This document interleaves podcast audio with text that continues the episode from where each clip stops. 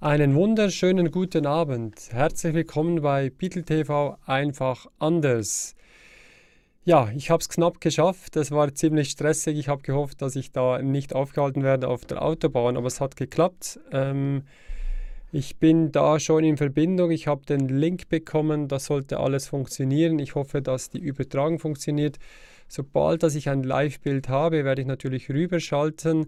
Ähm, 17 Uhr soll es ja losgehen mit dem Expertentalk, äh, 28.09. in, glaube ich, in Österreich, wenn ich mich nicht ganz täusche, genau. Ja, äh, ich bin jetzt gerade noch durchatmen. Ich hoffe, es klappt alles. Ich ähm, äh, sollte funktionieren. Schauen, ob ihr alle da seid. Ton sollte da sein. Hallo Jürgen, Querz, Pat, Pecha, Alohu, Susan, Adolf, Karin, ah, herzlich willkommen. So, jetzt warte ich natürlich nur noch, ähm, dass das Bild dann auch kommt. Ich bin in Kontakt mit dem Techniker. Ähm, ich werde schnell abklären, wann geht es los. Kann natürlich sein, dass wir ein bisschen Verspätung haben. Ich bin natürlich jetzt angewiesen auf den anderen Stream, dass ich den übernehmen kann und dementsprechend ähm, äh, dann euch die, die Live-Übertragung von diesem Expertentag zeigen kann. Das war ja, das kann man da nochmal zeigen, Dr. Med Andrea Bircher, Dr. Ferdinand Wegscheider, Professor Dr. Karina Reis, Universi Universitätsprofessor Dr. Med Sushri Bhakti, Dr. Med Universität Per Eifler, Dr. Med Michael Spitzbart und Hofrat Dr. Peter Pitzinger. Sicher eine interessante Runde.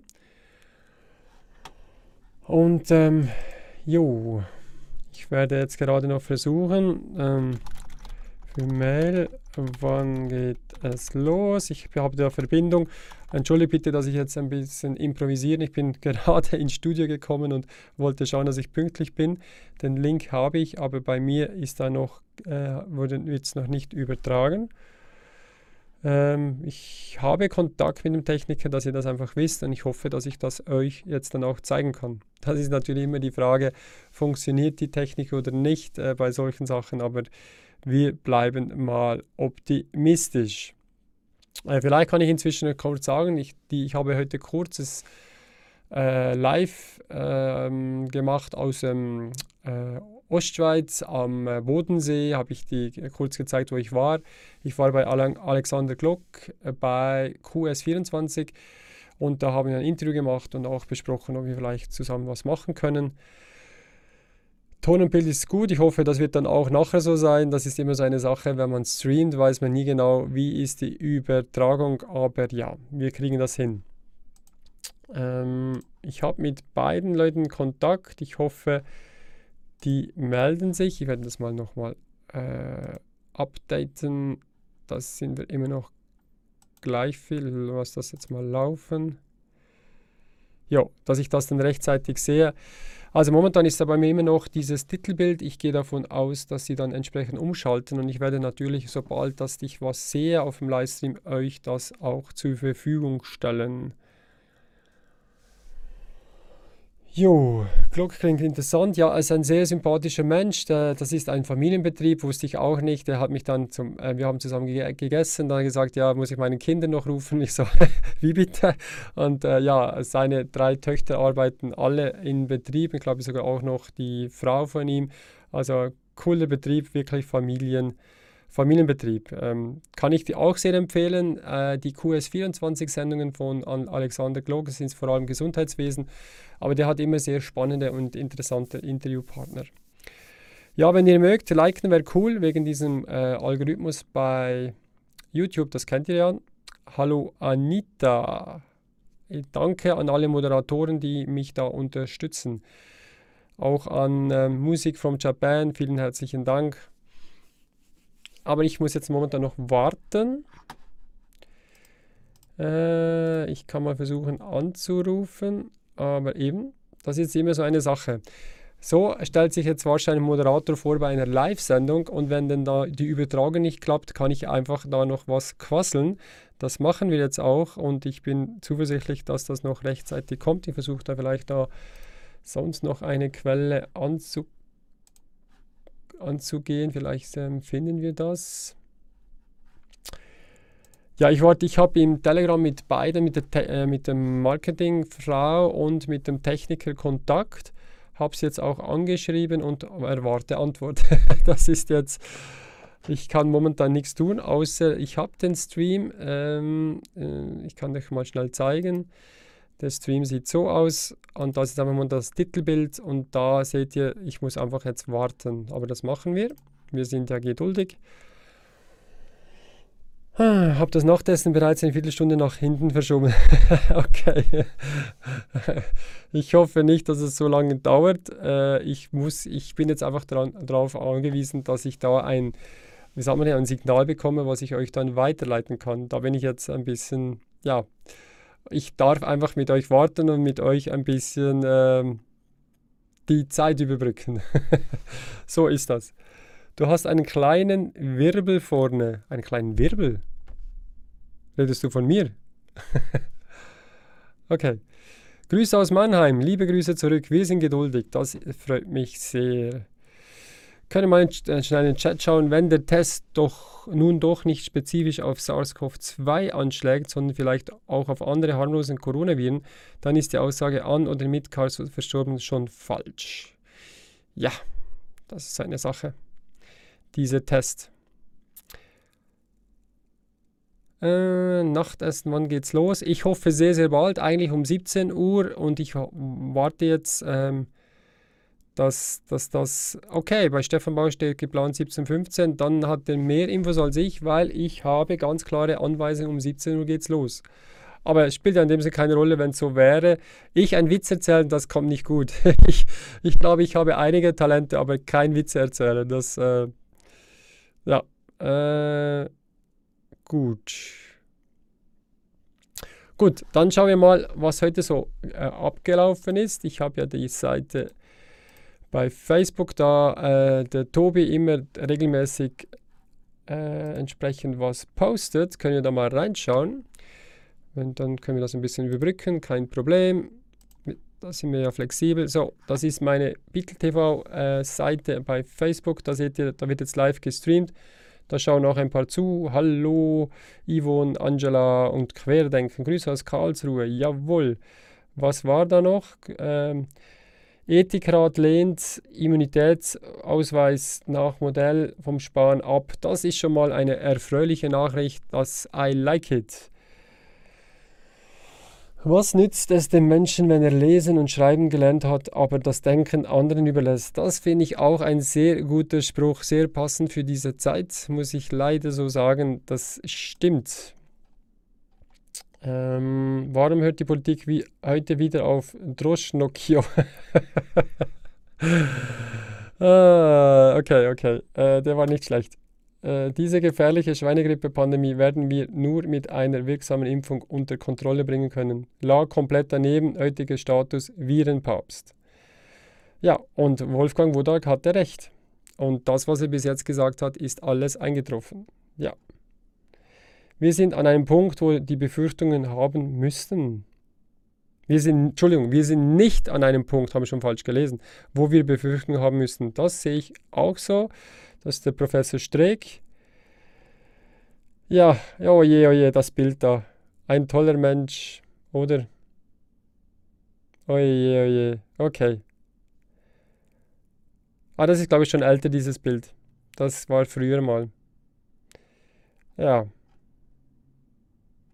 Wenn die Corona-Angst das Leben bestimmt, das ist sicher auch interessant. Also ihr könnt, ich werde euch das mal jetzt reinstellen.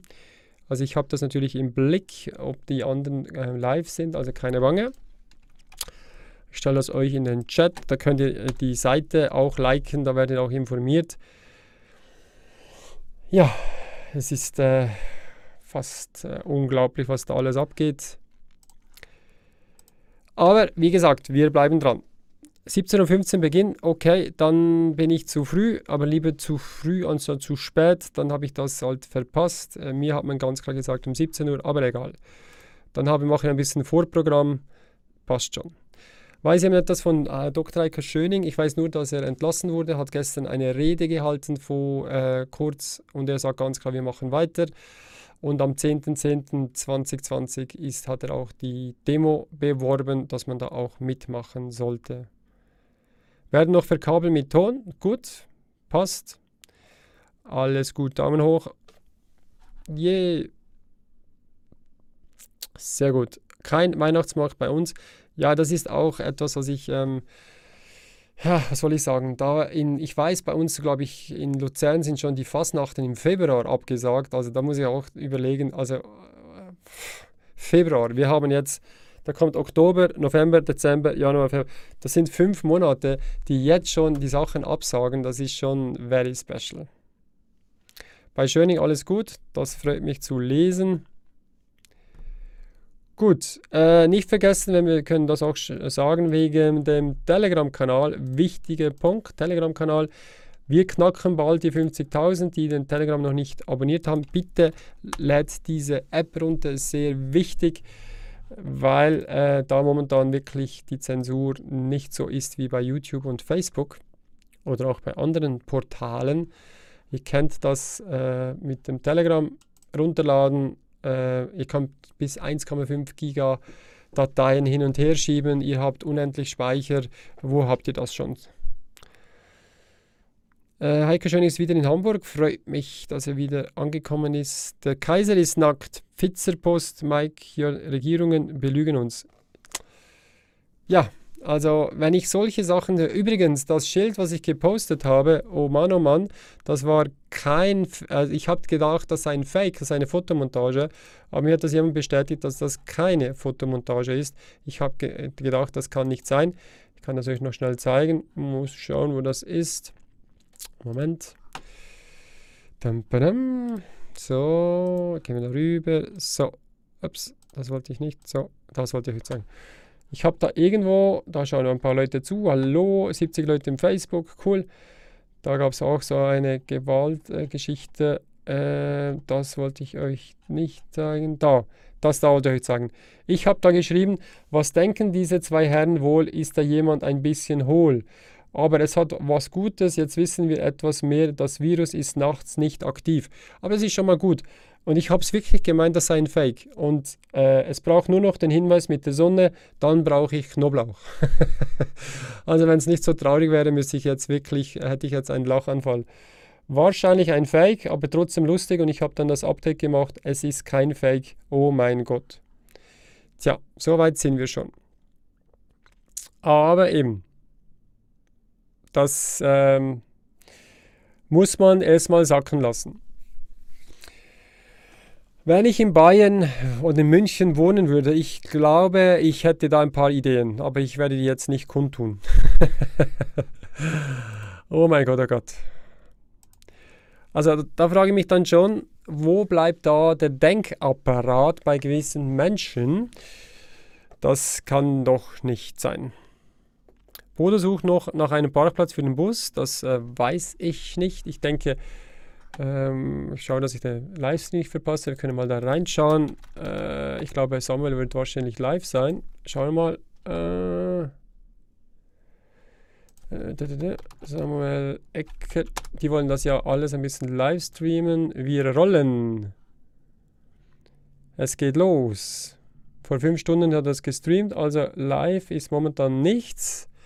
Aber ich hoffe, dass unser Stream bald kommen wird um 17.15 Uhr. Ich schaue nochmal im Telegram, ob die mir geschrieben haben. Dun, dun, dun. Wann geht's los? Nein, keine Antwort. Aber dann gehe ich mal davon aus, dass 17.15 Uhr jetzt gleich losgehen wird. Ich hoffe es. Marco Niemann wird jetzt sagen, ich weiß es nicht. Ja. Okay.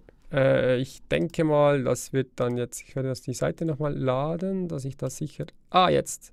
Jetzt sieht es gut aus. Ich mal schauen. Also, geh mal rüber und ich melde mich dann später. Dr. Ferdinand Wegscheider ist Intendant von Servus TV. Er ist auch Gründer ursprünglich eines eigenen Privatsenders gewesen, hat eine journalistische Ausbildung beim ORF in Salzburg gemacht, ist Jurist von seiner Ausbildung und tritt immer wieder mit Kommentaren hervor, die sich zum Unterschied von den Kommentaren in diversen anderen Medien dadurch unterscheiden, dass es als Kommentar erkennbar ist und auch äh, dargestellt wird. Und ich glaube, dass er die Tradition, die es noch vor wenigen Jahren im Journalismus gegeben hat, zwischen Kommentar und Bericht zu unterscheiden, sehr wohl einhält, aber trotzdem eine eigene Position hat. Er ist unter anderem in der Corona-Sache durch ein aus meiner Sicht sehr behutsames und sehr, sehr beachtliches Interview mit Herrn Professor Bhakti hervorgetreten. Da bin ich gleich bei unserem nächsten Gast. Herr Professor Sucharit Bhakti ist, glaube ich, einer der bekanntesten Kritiker äh, des Corona-Regimes, wenn ich das so nennen darf, das nicht nur ganz Europa überzogen hat in den letzten Monaten, sondern de facto auch die ganze Welt. Er ist Molekularbiologe und Infektionsepidemiologe sowie habilitierter Immunologe auf der Universität Mainz, ist er inzwischen emeritiert, hat es aber, glaube ich, aus guten Gründen für notwendig befunden, jetzt aus der Emeritierung, aus dem Ruhestand heraus wieder aktiv zu werden, um seine Kompetenz in die Analyse der gegenwärtigen Situation zu stellen. Äh, rechts von mir sitzt äh, Frau Professor Dr. Karina Reis. Sie ist Leiterin, das muss ich jetzt wirklich lesen, des Quinkeraschen. Ist das richtig ausgesprochen? Nicht ganz. Ich, äh, ich habe eine Forschungsgruppe am Quinke Forschungszentrum. Quinke Forschungszentrum, ja. Das ist ein Forschungszentrum, das sich äh, mit Biochemie und Molekularbiologie äh, beschäftigt und ist, äh, sie ist zusammen mit Herrn Professor Bhakti die Autorin des Buches Corona Fehlalarm, Zahlen, Daten und Hintergründe. Ich glaube, dieses Buch hat auf allen Listen mittlerweile in die Bestseller-Ränge hineingebracht. Es ist sicher schon eine sechsstellige Zahl von diesem Buch, von diesem beachtlichen Buch verkauft worden. Rechts von ihr sitzt ähm, Herr Dr. Michael Spitzbart. Er ist ein ursprünglich aus Deutschland kommender Arzt, der aber seit sieben Jahren mittlerweile in Salzburg ordiniert. Ähm, auf ihn trifft die Bezeichnung äh, Alternativmediziner zu und er bemüht sich sozusagen sogenannte essentielle Stoffe gegen äh, konventionelle Medikamente in Stellung zu bringen und ist aufgrund dessen auch dem Coronavirus oder sogenannten Coronavirus auf der Spur und hat dazu einige medizinische Aussagen zu treffen. Rechts von ihm sitzt Herr Dr. Christian Fiala. Er ist ein Doppeldoktor, er ist Allgemeinmediziner und Facharzt für Gynäkologie, ist auch wissenschaftlich tätig und er ist auch der, einer derjenigen, die sich im Zuge der Auseinandersetzung um die sogenannte Corona-Pandemie eigentlich ab Anfang, also bereits vor sieben Monaten, positioniert hat. Er ist in diversen Fernsehsendungen aufgetreten und er hat Mut bewiesen, auch gegen die ja, Hierarchie der Standesvertretung in entsprechender Weise aufzutreten.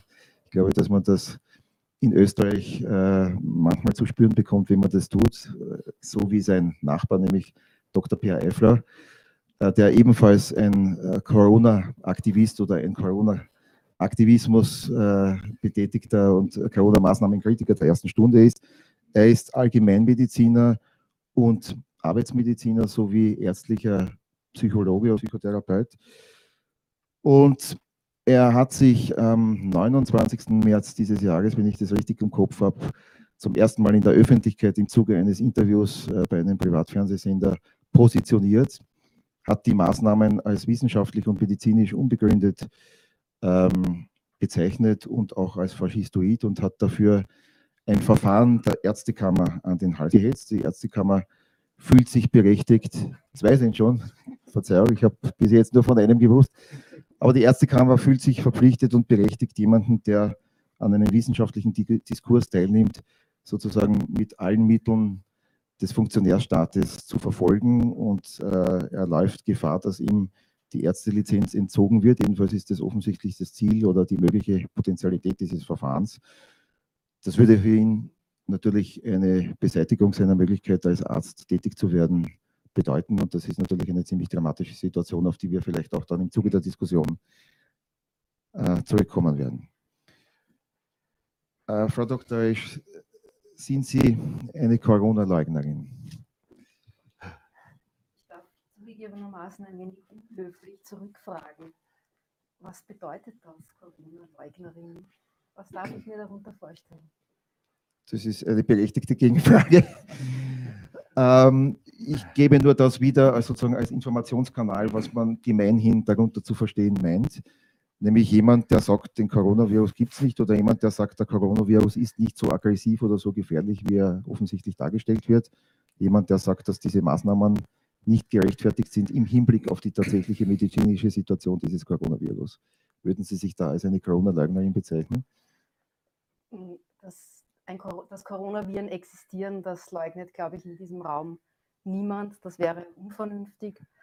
Was ich bestreite, ist, dass eine Infektion mit einem Coronavirus imstande ist, die Allgemeinheit zu bedrohen, wie uns das ja suggeriert werden soll. Selbstverständlich erkranken einzelne Menschen schwer an einer Infektion mit Coronaviren, aber dass eine Bedrohungslage äh, von nationaler Bedeutung für die Allgemeinheit vorliegt, das ist evidentermaßen falsch. Wenn das unter Corona-Leugnung fällt, ist das eine Corona-Leugnung? Herr Professor Bakti, ist das diese epidemische Bedrohung, von der die Frau Dr. Rösch jetzt äh, zitativ gesprochen hat? Ich fand diese Ich würde in die Runde fragen, ist jemand anderer Meinung? Nein. Das heißt, es besteht bereits Konsens, dass das, was unsere Kollegin gesagt hat, allgemein hier akzeptiert. Ich glaube nicht, dass wir das. Also in der, in der Definition, Herr Professor, sitzt hier eine Runde von Nicht-Corona-Leugnern, wenn man das so sagt. Ja. Wir sind äh, nicht wir sind Corona-Leugner, wir sind nicht Corona-Verharmloser, aber wir sind Corona-Realisten. Eine neue Definition. Da darf ich Sie gleich beim Wort nehmen.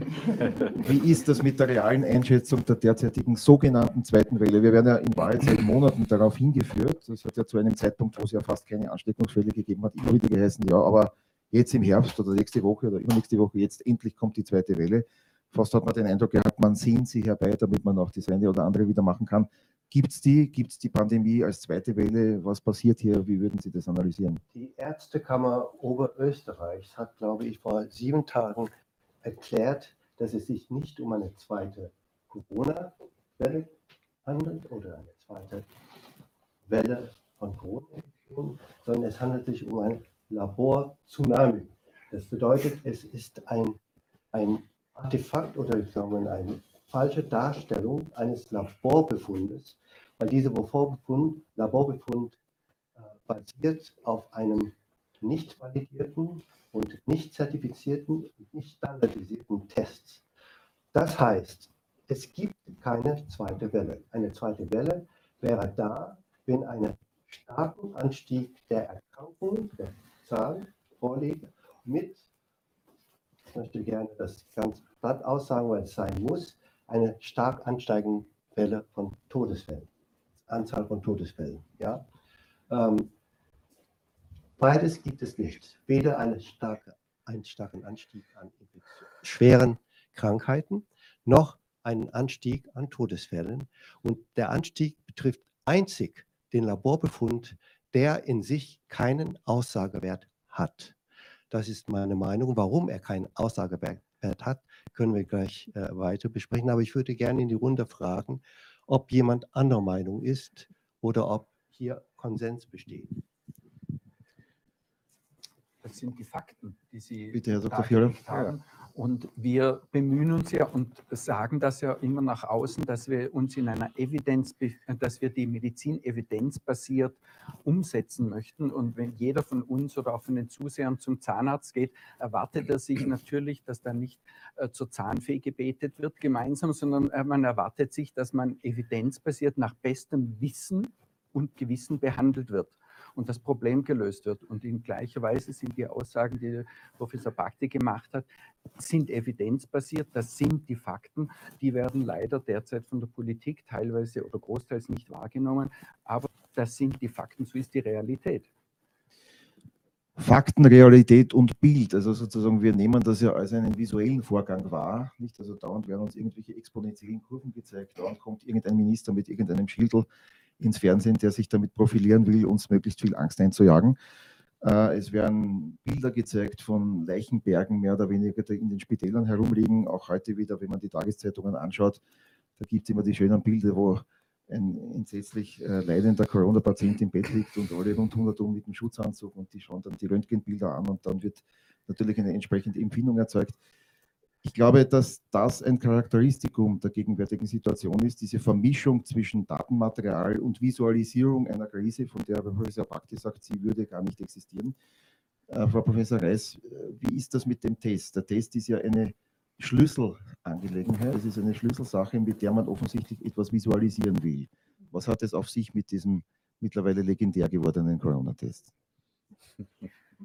Ich insgesamt eine sehr traurige weiß der Mediziner, dass, oh, ich glaube, ich muss es.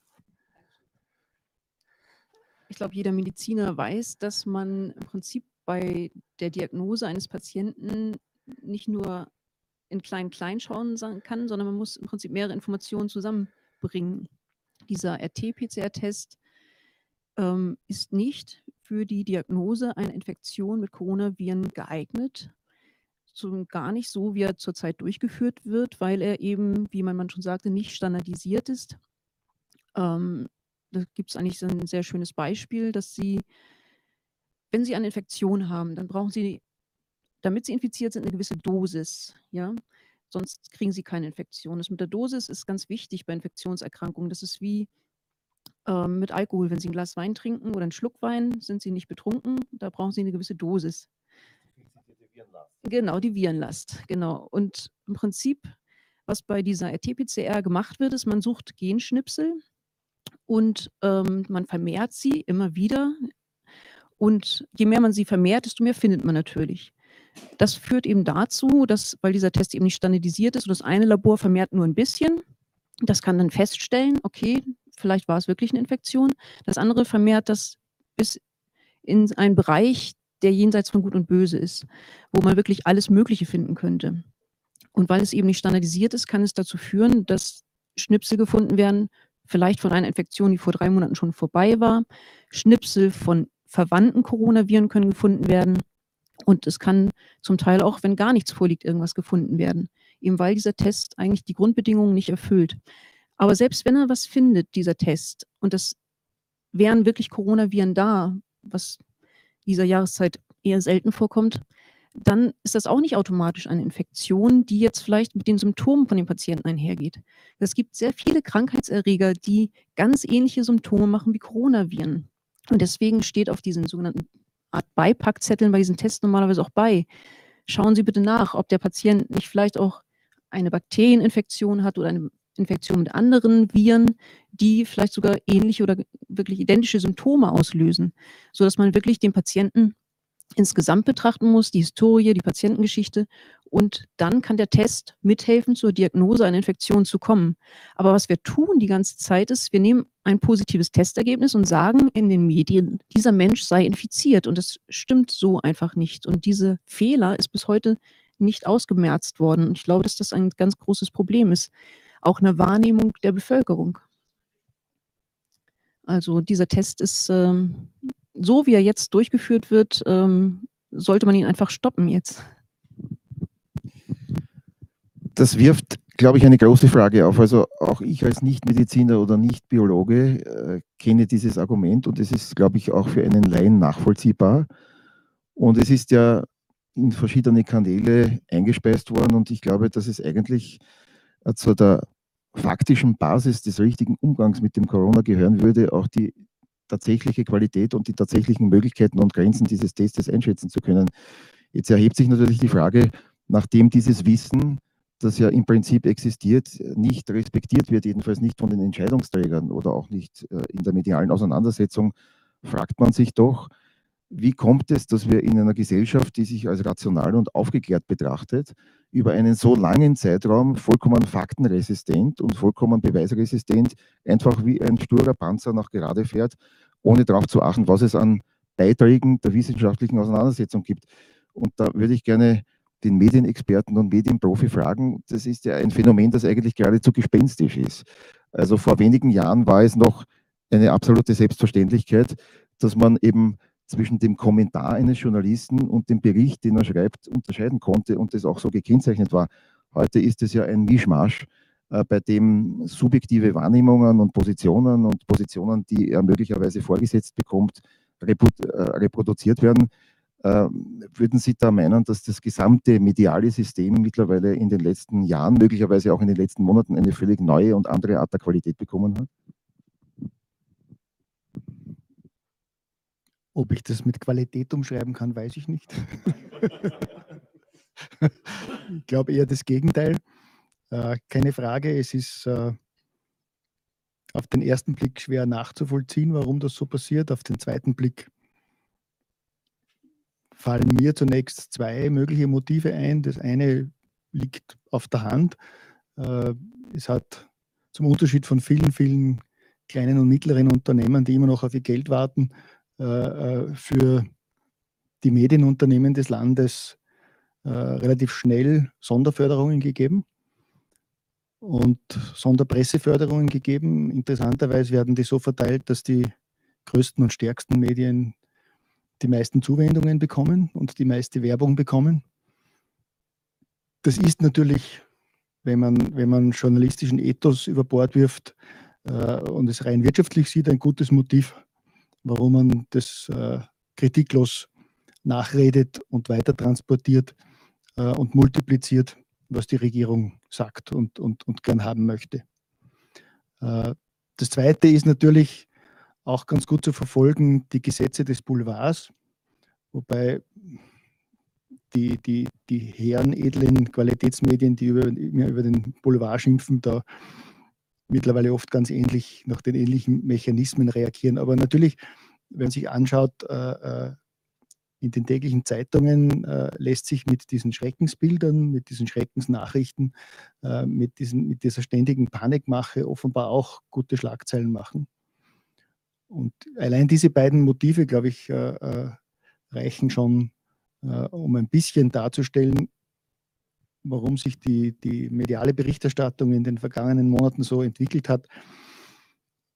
Wenn man es hinterfragen möchte, dass da weit und breit in all diesen Medien keine Journalisten sind, die eben sich auf ihren angesprochenen journalistischen Ethos berufen und, und dass denen nicht täglich schlecht wird äh, bei dem, was sie da transportieren müssen oder wollen, ich weiß es nicht, äh, dann wird es ein bisschen schwieriger. Äh, aber das könnte man wahrscheinlich auch damit erklären, dass, dass, dass wir ja hier in der Runde zwar äh, einige wenige Ärzte haben, die den Mumm haben, äh, in der Öffentlichkeit das zu sagen, was sie sich denken, weil sie sich halt auch ihrem Berufsethos und ihren, ihren Eid verpflichtet fühlen. Aber ich erlebe in den vergangenen Wochen und Monaten eine Vielzahl, wirklich eine Vielzahl von Zuschriften von Ärzten, die sagen, danke, dass ihr das transportiert. Äh, ich kann es nicht, ich darf es nicht, äh, ich fürchte um meinen Arbeitsplatz. Äh, ist mir zuletzt passiert vor drei Tagen in Altaussee, dass mich eine Ärztin ange, angesprochen, darauf angesprochen hat und genau das gesagt hat. Die hat gesagt, ich, ich bin äh, äh, alleinerziehende Mutter und Alleinverdienerin äh, im Angestelltenverhältnis. Ich traue mir es einfach öffentlich nicht zu sagen, aber bitte tut es weiter. Darf ich etwas dazu sagen? Äh, ich glaube, dass äh, diese Runde dazu dienen könnte, etwas in Gang zu setzen, was etwas bewegen kann und verändern kann. Nämlich, es ist nicht unsere Meinung, was hier kundgetan wird. Es ist eine Einsicht und ein Verständnis für Dinge, die alle, die jetzt zuhören und zuschauen, selbst erlangen können. Sie brauchen nur die Zahlen anzuschauen, die in den Büchern der Ämter stehen. Robert Koch Institut zum Beispiel bietet Ihnen diese Zahlen an. Und wenn Sie diese Zahlen lesen und sehen, dass die Epidemie, die Zahl der Erkrankungen zu Ende gegangen ist im Mai und dass die Zahl der Schwersterkrankten seitdem sich nicht bewegt hat. Und die Zahl, Entschuldigung, der Toten ebenfalls auf einem so niedrigen Niveau weiter sich bewegt, dass ein die Diagnose Corona-Tod zu den seltenen Todesursachen in Deutschland und Österreich zählen, zu den seltensten überhaupt. Viel höher ist die Wahrscheinlichkeit, dass ein Mensch an einem Herzinfarkt stirbt oder an Lungenkrebs oder was Sie auch wollen, Schlaganfall, Diabetes, Hochdruck, was Sie wollen. Und da ist Corona ganz, ganz weit unten, können Sie kaum zählen. Und wenn Sie von einer zweiten Welle hören, fragen Sie doch, wo sind, Entschuldigung, die Toten? Schauen Sie in die Bücher, Sie sehen nichts. Auf den Intensivstationen nichts. Und deswegen können die Politiker nicht kommen und sagen, wir müssen das machen, damit unsere Intensivstationen nicht überfordert werden, überrannt werden. Nein, das ist, entspricht nicht der Wahrheit. Sie können genauso viel Angst haben, dass Sie eine Grippe bekommen. Aber wenn Sie diese Angst haben, dass Sie eine Grippe bekommen und dann alles gegen die Wand fahren, wie jetzt, Masken tragen, dann muss ich Ihnen sagen, sind Sie selbst schuld. Also diese, diese mangelnde Bereitschaft der zuständigen Politiker und auch der Behörden, sich selbst korrigieren zu wollen, die Zahlen den tatsächlichen Bedingungen anzupassen. Sie haben ja jetzt auch gefordert, das müsste man in die Realität setzen im Vergleich zu dem, was im Hinblick auf die Mortalität zum Beispiel passiert. Es ist schon bemerkenswert, dass zum Beispiel die amerikanische Gesundheitsbehörde diesen Schritt ja gegangen ist. Sie haben es ja herunterkorrigiert auf 9500 Corona-Tote. Das sind 6 Prozent derjenigen, die ursprünglich als Corona-Tote bezeichnet worden sind. Dieser Mut existiert offensichtlich aus bestimmten Gründen, zum Beispiel in Österreich oder in Deutschland nicht. Und es ist doch bemerkenswert, dass hier auch ein Politikversagen im engeren Sinn des Wortes äh, vorhanden ist. Also wir haben einerseits über eine nur bedingte Bereitschaft der Medien, die Wahrheit zu transportieren oder zu recherchieren gesprochen. Äh, ich glaube, der Sektor der Politik ist auch in die Ziehung zu nehmen. Der Herr Dr. Eifler, ich würde ihn fast als den äh, Galileo Galilei sozusagen der Corona-Auseinandersetzung bezeichnen. Er ist derjenige, dem jetzt ein Prozess gemacht wird. Wie würden Sie das sehen? Warum sind Politiker nicht bereit, sich dieser Auseinandersetzung in einer objektiven Form zu stellen und welche Erfahrungen haben Sie in diesen vielen Auftritten im Zusammenhang mit der äh, Auseinandersetzung um die Corona-Pandemie gemacht? Ja, also die Erfahrungen, die ich gemacht habe, sind sicher erstaunlich und ich hätte nicht erwartet, dass ich sie nochmal mache. Ähm, mir geht es vielleicht ähnlich wie dem Kollegen Bakti, der ja auch mal gesagt hat, es ist eigentlich fast bereut er es, die deutsche Staatsbürgerschaft angenommen zu haben, weil er ja eigentlich gedacht hat, er käme in ein demokratisches, verlässliches und auch durchaus transparentes Land. Mir geht es da ein bisschen ähnlich. Ich war ziemlich lange da draußen und kam erst vor ein paar Jahren wieder zurück in die Gesellschaft, was ich im Moment auch so ein bisschen bereue. Wir haben kaum eine Rechtsstaatlichkeit.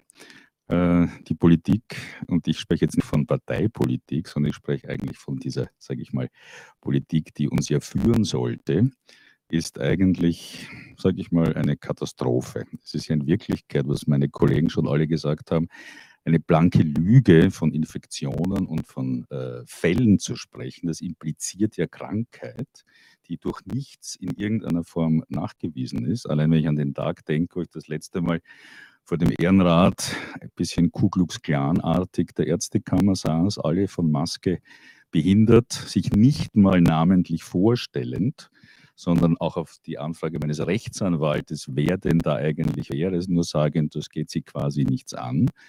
Also schon eine erstaunliche, fast an mittelalterliche Umstände erinnernde, inquisitionäre Form des nicht vorhandenen Diskurses und des Dialoges, der eigentlich da selbstverständlich wäre. Nicht? Also wir sind ja alle sozusagen von, fast von Anfang an dabei und man würde sich ja fast erwarten, dass es da auch Fragen gibt, ja, wieso habt ihr denn eigentlich da so eine ganz andere Ansicht? Wo kommt ihr denn her? Wir sind ja dazu da, um Menschen eigentlich gesund zu erhalten und sie nicht noch kränker zu machen. Deswegen mache ich auch die Geschichte mit den Attesten gegen diese unsägliche Maske, die psychisch schwer traumatisierend, gesundheitsschädigend ist. Und das kann ich auch entspannt sagen. Wir haben ja das auch nachgewiesen, dass die CO2-Konzentration und CO2 ist ja nicht ein rasend gesundes Gas, sondern so ab 8 bis 9 Volumensprozent ziemlich tödlich. Und äh, zum Beispiel nur in Österreich, in Deutschland ist es noch ein bisschen schärfer, ich bin eben auch Arbeitsmediziner, liegt die maximale Arbeitsplatzkonzentration bei 0,1 Volumensprozent, maximale Spitzenwerte 0,5. Hinter der Maske äh, haben CO2 permanent zwischen 3 bis 5 Volumensprozent. Das macht genau das, was die Menschen krank macht. Nicht? Das ist Schwindel, das ist Konzentrationsstörungen. Wahrscheinlich sind jetzt schon längst leider zwei junge Mädchen in Deutschland nur an dieser Maske verstorben. Obduktion ist noch ausständig. Die Grundregeln der Medizin werden missachtet. Nicht? Wir wissen alle, eigentlich stirbt man an der ursprünglichen Diagnose und nicht an dem, was ganz am Schluss dann vielleicht dazukommt, wo ja dann äh, macht überhaupt keinen Sinn. Also es ist falsch, es ist eine Lüge. Die Menschen werden unter in Angst gesetzt, sie werden dadurch eigentlich formbar wie eine knetbare Masse von Lemmingen, weil sie ja ihre Identität und auch ihre gesamte, äh, sage ich jetzt mal, auch Individualität verlieren und damit formbar sind. Das ist eine Panikmache, die sicherlich einiges an Vorbereitungszeit bedeutet hat. Das fürchterliche, und ich dachte nicht, ich meine, ich bin auch schon 60 plus. Äh, ich dachte nicht, dass ich sowas nochmal erleben werde. Und darum habe ich das auch faschistoid und totalitär genannt. Und da kommen wir natürlich in die Politik. Was macht denn die große Angst? Das ist ja in Wirklichkeit, wenn Menschen das Vertrauen in die Autorität, der sie vertrauen sollen und die sie auch führen sollte, verlieren. Umgekehrt ist das Missbrauch. Ne? Also wenn Autorität das äh, Beziehungsverhältnis zu den Abhängigen in dieser Form gebraucht, dann ist es Missbrauch. Und das lässt die Menschen in Ungewissheit, versetzt sie in Angst. Ich glaube, ganz viele Menschen, auch unsere Kollegen, haben fast so etwas wie eine dissoziative Störung, dass sie diese Dinge einfach ausblenden, weil das daran Denken und es in Frage stellen eigentlich so fürchterlich ist, dass es die eigene Existenz zerstört. Und ich glaube, das ist einer der Hauptmechanismen, denen wir da uns anschauen.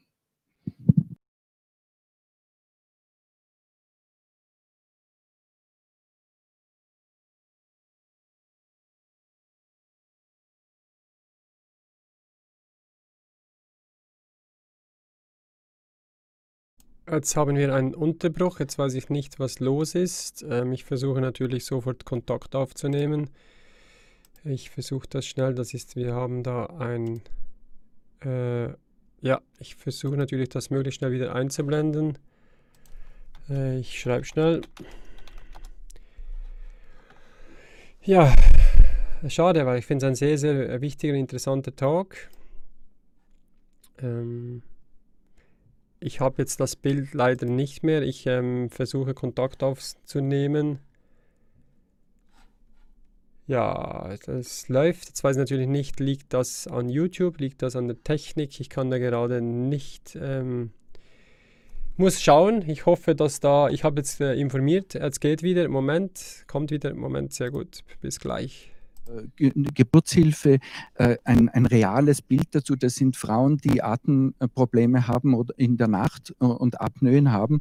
Und da ist eben dokumentiert, dass dann die Kinder mit Wachstumsretardierungen körperlich, aber auch psychisch auf die Welt kommen. Das heißt, ähm, wenn wir uns erinnern an die äh, Kontergan-Drama-Skandal unglaublichen Ausmaßes, das war ja fürchterlich, ist von vielen vielleicht vergessen, aber das war nur eine ganz kleine Anzahl von Frauen. Das große Risiko, das ich jetzt sehe, und das ist eigentlich mein großer Vorwurf auch an den Gesundheitsminister, weil das hätte er von Anfang an ganz explizit formulieren müssen, dass selbstverständlich alle schwangeren Frauen von der Maskenpflicht ausgenommen sind, ganz dringend, weil das große Risiko Risiko, das ich sehe, ist, dass wir einen ganzen Jahrgang haben, der ein, einem Risiko einer Wachstumsretardierung unterworfen ist. Und zwar körperlich als auch geistig. Und die Nervenzellen sind diejenigen Zellen im Körper, die sich wenn überhaupt nur sehr langsam regenerieren, meistens gar nicht. Das heißt, das Risiko, das wir haben, ist, dass wir eine ganze Generation quasi von Kindern, von Neugeborenen Opfern in Anführungsstriche durch dieses Maske tragen und einem Risiko aussetzen, wo wir wissen, wir wissen, dass das ein Risiko ist und trotzdem äh, werden diese Frauen teilweise dieser Maskentragenpflicht, dieser Pflicht unterworfen. Und das ist, glaube ich, ein Skandal eines gigantischen Ausmaßes möchte noch was Wichtiges dazu sagen. Durch diese Maskengeschichte, ich kriege, glaube ich, 800 bis 1000 E-Mails pro Tag in der Zwischenzeit. Und wir sammeln diese Dinge. Das sind unglaubliche Grausamkeiten. Das sind Unterlassungs, äh, sage ich mal, Sünden eigentlich, die da passieren. Die Menschen leiden wie die Schweine. Es ist fürchterlich. Das sind Schwangere, das sind Kinder, das sind alte Menschen, das ist alles. Das geht quer durch die Bank. Und die wenigsten unserer Kollegen helfen diesen Menschen. Das betrifft Neurologen, Psychiater, Psychologen, fast alle quer durch die Bank. Entweder haben sie Angst oder sie verstecken sich hinter irgendwelchen Bestimmungen, die es gar nicht gibt. Also wirklich Oder sie wissen es nicht. Und das Tragische ist ja sozusagen diese, wie, wie äh, du sagst, auch da ganz viel Folgeschäden entstehen. Und das noch Tragische ist ja die totale Sinnentleertheit, die die meisten Menschen ja schon längst mitgekriegt haben. Das setzt die Menschen in ein Ohnmachtsprinzip, das entwürdigt sie, das entmachtet sie und damit werden die Lemminge sozusagen noch leichter knetbar. Nur an dem einen Tag zum Beispiel, das möchte ich noch sagen, du hast das so wunderbar auch erklärt, äh, diese äh, Corona-Statistiken haben ja noch diesen absoluten Wahnsinn der sogenannten falsch positiven Geschichte, nicht? Also an dem Tag, wo ich in Österreich beim Ku Klux Klan saß, äh, gab es 18.000 Tests in Österreich. Das sind all die armen Menschen, die irgendwo irgendwem mit einem Stäbchen in der Hand äh, das in die Nase gerammt bekommen. 18.000, nicht wenig. Davon gab es genau 491 positive. Wenn man sich das anschaut und sogar der Herr in der Charité, der ja mit Fledermäusen dort hantierte, sagte schon am Anfang, es gibt ungefähr 1,6 bis 2,2 Falschpositive. Wisst ihr, wie viel 491 von 18.000 ist? Das sind ungefähr 2,2 oder 2,4. Das heißt, keiner dieser Positiven hat Corona sondern es sind fast nur falsch positive. Das muss man sich mal vorstellen. Da kann ich endlos Cluster produzieren, dort wo ich will, in Medien, die mir nicht passen, in Hotels, die mir nicht passen oder sonst wo und dann auch noch Lockdowns aussprechen. Mit dieser falsch positiven Geschichte ist das ein Ende nie. Ich habe jeden Tag mit Patienten zu tun und ich höre immer, dass kein Mensch versteht, was da eigentlich passiert. Viele haben begriffen, diesen Test mit Infektionen gleichzusetzen, dass das völlig falsch ist. Und die, die, Leute, wenn ich eine andere Meinung, wenn ich meine Meinung sage, dann sagen die ja toll, dass sie sich das trauen zu sagen. Wieso darf man sich nicht trauen, das zu sagen, wenn man davon überzeugt ist? Alles andere würde contre coeur, gegen das Herz gehen. Also Leute fragen, was ist meine Motivation, dass ich das, ich kann es nicht verstehen, dass man immer wieder die gleichen Fehler macht. Wir haben den Kollegen mit den Fledermäusen anschaut aus, aus, aus Berlin von der Charité wie viele Fehler er gemacht hat bisher mit seinen Falschvorhersagen. Und immer wieder wird auf ihn gehört. Also man müsste mal in die Vergangenheit schauen und gucken, was er, wo er schon wirklich katastrophal daneben gelegen hat. Und mein, ich habe heute vom Labor ein, ein, ein Schreiben gehabt, vertraulich. Ich sollte bitte nur noch Patienten testen, Corona, die auch Symptome haben. Sie kommen nicht hinterher. Sind an einer Obergrenze mit dem Testen, sie kommen nicht hinterher man könnte ja mal versuchen, jeden Menschen zu röntgen, um zu gucken, ob er einen Knochenbruch hat, ob er dem nichts wehtut. Oder, oder, oder Alkohol, ja. Oder, ja. Und jeder, jeder Test hat, hat Fehler, das wissen wir alle. Ich habe neulich einen Post gemacht, äh, wenn man eine Million Tests macht pro Woche, da, Schwangerschaftstest, dann würde man vielleicht auch auf 8000 schwangere Männer kommen. Einfach, das ist die Fehlerquote die bei jedem Test drin ist. Man muss aber verstehen, man darf nicht alles diesem Virus unterordnen. Die ganze Welt steht still wegen diesem. Die Menschen hat, haben immer mit Viren leben müssen und können. Und die können sich wehren dagegen. Was mich so stört, ist, dass keine einzige offizielle Stelle gesagt hat, was kann ich, was kann der Mensch zu Hause tun, um sich selbst zu schützen. Nicht nur Hände waschen, Mundschutz, in die Ellenbeuge husten, sondern was kann ich für mein Immunsystem tun, wie es die Generationen vor uns ja auch gemacht haben. Und da bin ich mal sehr bemüht, wirklich ganz konkret die vier Punkte zu nennen, die der Mensch braucht fürs intakte Immunsystem. Und da gehört nicht Mundschutz dazu, da gehört auch nicht so viel äh, Hygiene dazu, nicht Überhygiene. Ich glaube, dass durch die ganze Desinfektion, die jetzt so gemacht, dass in Zukunft die ganzen, die, die Auffrischungen fehlen für unser Immunsystem. Ich glaube, dass viel mehr Infektionskrankheiten kommen jetzt, durch diese ganze flächendeckende Desinfektion. Und für mich müsste den Leuten klar gemacht werden, was sie sagen, was sie machen können, um aktiv zu sein, um das Immunsystem zu gestalten und nicht nur passiv zu Hause sitzen und auf die fragliche Impfung warten. Und ich glaube, Impfung könnte auch ein Thema sein, über was wir reden können hier. Das tun wir ganz sicher, aber runden wir vielleicht diese medizinische Runde noch ab.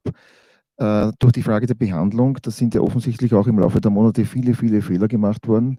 Es geht immer um diese künstliche Beatmung, die man eingesetzt hat und äh, die offensichtlich im Verdacht steht, dass sie eigentlich zu Schäden geführt hat, die irreversibel waren. Herr Bakti, wie würden Sie sozusagen die Behandlung, die ebenfalls synchronisiert war, rund um den Erdball, wie würden Sie das Behandlungsregime im Laufe dieser Monate des Corona, der sogenannten Corona-Pandemie einschätzen?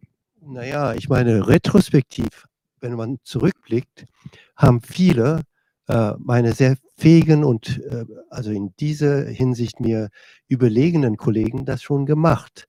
Und es besteht Konsens. Ich bin Infektiologe, Mikrobiologe, ich bin nicht ein Intensivmediziner. Ich glaube, die Kollegin hat mehr Erfahrung auf diesem Gebiet als ich, auch als äh, jemand, der auf einer äh, Herzstation gearbeitet hat. Äh, aber internationaler Konsens ist, dass die ersten Empfehlungen schlecht waren. Nämlich es war die Empfehlung, wenn ein Patient mit der Diagnose Covid-19, das heißt, er hat einen Laborzettel und da stand SARS-CoV-2 drauf oder Covid-19, äh, reinkommt und auf Intensivstation aufgenommen wird, auch nicht mit unbedingt sehr schweren Symptomen, sollte man ihn so schnell wie möglich intubieren, damit die Viren nicht rauskommen und das Personal ansteckt. Und das haben die Italiener uns vorgemacht, wie die Chinesen auch, und uns gezeigt, dass das katastrophale Folgen hatte. Und ich habe einen Kollegen, äh, einen Freund, äh, der die Covid-19-Patienten behandelt hat, ganz persönlich, ich sage nicht wo, und er hat mir gesagt, als diese Patienten kamen, habe ich an die Lehrbücher gedacht und habe gesagt, wenn ein Mensch älter ist, vorerkrankt ist und Atemnot hat wegen Pneumonie, sollte man so wenig wie möglich äh, invasiv beatmen, weil diese Leute sterben durch die Beatmung und nicht an dem Virus. Und ich glaube, dass in Norditalien das zigfach passiert ist und dass in Deutschland und wahrscheinlich Österreich hat, glaube ich, gar nicht so viele Patienten gehabt und gar nicht so viele verloren. Aber die Deutschen, da kann ich Ihnen sagen, dass ich Fälle kenne, die wahrscheinlich durch die invasive Behandlung, die Beatmung, viel länger krank geworden sind und viel länger danach ähm, daran zu knappen hatten, teilweise Monate sind sie nicht auf die Beine gekommen. Und die, die nicht beatmet wurden, die wurden viel schneller gesund. So, das ist eine Vermutung. Es gab natürlich andere Beispiele, aber die Beatmung war eine der Hauptsäulen der Kritik eigentlich. Dankeschön. Also wenn wir das bisherige Bild ein bisschen zusammenfassen, also es gibt einerseits äh, keine evidenzbasierte Aussage über das, was als Coronavirus bezeichnet wird. Es gibt keine Statistiken und keine Zahlendarstellungen, die den Realitäten entsprechen. Es gibt ein Ausmaß an Fehlleistungen in Bezug auf die Behandlung und eine Fehlleistung im Hinblick auf die Einschätzung des gesamten Geschehens insgesamt. Ähm, der Herr Dr. Wegscheider hat vorhin gesagt, Ärzte sagen ihm, naja, ich sehe das eigentlich auch so, aber sagen Sie es niemandem, sonst habe ich ein Problem. Äh, Frau Dr. Oesch, Sie haben ein Problem bekommen. Dürfen wir vielleicht für diejenigen, die das noch nicht wissen, wissen, wie das eigentlich abgelaufen ist und was sie erlebt haben, dann glaube ich, kann man sich auch ein Bild von der Gesundheitssituation insgesamt in Österreich oder vom Gesundheitswesen machen. Sehr gerne. Meine Beobachtung deckt sich im Übrigen äh, mit Ihrer. Viele Kolleginnen und Kollegen sprechen mich an und sagen, super, was du machst. Ich würde auch gerne, aber ich traue mich nicht. Und da weiß ich dann, nicht, ob ich wütend oder traurig sein soll, dass man im Jahr 2020 in Österreich sich nicht traut, eine fachliche Meinung zu äußern, die ja auch nicht in Wolkenkuckucksheim geboren wurde, sondern die evident ist und selbst wenn es nicht so wäre, dass man nicht in einen Diskurs eintreten kann, in eine Diskussion, die unemotional und faktenbasiert sein kann. Also ich glaube, da muss wirklich jeder Einzelne darüber nachdenken, wie konnten wir so weit kommen in Ländern wie Österreich, Deutschland, in Mitteleuropa, dass man sich nicht mehr traut, seine Meinung zu sagen. Und ich höre das wirklich von vielen Kolleginnen und Kollegen, aber auch von Menschen aus anderen Berufsgruppen quer durch. Es erreichen mich da sehr viele Nachrichten. Zu meiner persönlichen Situation muss ich sagen, das ist korrekt. Ich wurde entlassen mit der Begründung, die Sie bereits genannt haben. Ich muss dazu sagen, dass es mir bereits im März klar war, was das alles implizieren wird, diese Gesetzesänderungen, Stichwort Ermächtigungsgesetze, Covid-Maßnahmengesetze, dass bei mir die Alarmglocken aber sowas von geschrillt haben. Also da war Red Alert in einer Tour. Meine medizinische Einschätzungen waren, ich habe damit auch nicht hinterm Berg gehalten, von Anfang an richtig ob das jetzt Zufall war oder nicht, das sei dahingestellt, aber die Tatsache ist, ich habe halt bis heute recht gehabt. Und ich habe das auch von Anfang an deutlich gemacht. Ja, ich bin ein Mensch, ich kann einfach nicht, wenn es ungerecht wird und vor allem, wenn es unmenschlich wird. Und das war das, was mich so angegangen, was mich persönlich so getroffen hat. Diese Inhumanität, die hier losgetreten wurde. Und da kann ich mich doch nicht einfach hinsetzen und sagen, naja, ist mir wurscht, das werden wir schon irgendwie aussetzen. Ich bin, besitze, ich bin eh Landesbedienstete. Äh, ich mache da Business as usual. Sind wir froh, dass wir nicht so viel zu tun haben, weil ich bin ja wochenlang in einem fast leeren Spital gesessen. Die Zahlen, Daten liegen auf dem Tisch. Also für alle diejenigen, die es nicht glauben mögen, diese Daten gibt es. Aber ich habe das einfach nicht können. Ja, es haben mich äh, Angehörige angerufen, es gab ja so, einen, wie heißt das, so eine Besuchssperre, weinend, verzweifelt von schwerkranken Menschen, weil die nicht zu ihren Angehörigen durften. Also ich meine, da kann mich doch nicht einfach hinsetzen und sagen, na ja, ich traue mich nicht und ich fürchte mich nicht, na bitte, was soll denn noch passieren? Ja? Ich konnte das mit mir selbst nicht vereinbaren und habe mit dieser Meinung eben auch nicht hinterm Berg gehalten, habe das auch an die Kolleginnen und Kollegen kommuniziert und auch relativ früh öffentlich gemacht und haben mir schon gedacht, na, öha, liebe Konstantina, da, da wird es nur irgendwann einmal scheppern. Ja, das hat sich auch als richtig erwiesen, aber ich fürchte nichts und niemanden. Ja, und ich habe auch keine Angst. Es gibt nämlich, glaube ich, doch einige Menschen, die mir gern Angst einjagen möchten, aber mit mir funktioniert das nicht. Ich habe Angst vor Spinnen, aber hier sind keine Spinnen, also ist mir das wurscht. Und ich lasse mich auch nicht demütigen. Ja, und dann ist es schon losgegangen mit einer Verwarnung, weil ich mich öffentlich geäußert habe über eben die Dinge, die meiner Meinung nach nicht in Ordnung sind und schwer inhuman die Begründung der Verwarnung, die mein Arbeitgeber ausgesprochen hat, die war ja auch höchst interessant. Äh, ich habe stets medizinisch korrekt ge gehandelt und die Patienten gut versorgt. Also das war dann der Inhalt der Verwarnung. Darf sich jeder selber was denken? Naja, und dann ist das halt irgendwann einmal kumuliert bis zu dieser Entlassung. Ach ja, vom Dienst wurde ich auch noch kurz freigestellt, wenn ich mich erinnere, für einige Tage. Ja, äh, ja und dann ist das eben in dieser Entlassung kumuliert, wird natürlich äh, gerichtlich bekämpft. So war das, ja. Ich kann mir schon vorstellen, dass das abschreckend ist, aber wir stehen alle mit dem Rücken zur Wand. Hinter uns ist nur die Wand, ja. Und zwar jeder Einzelne. Wie weh muss noch tun?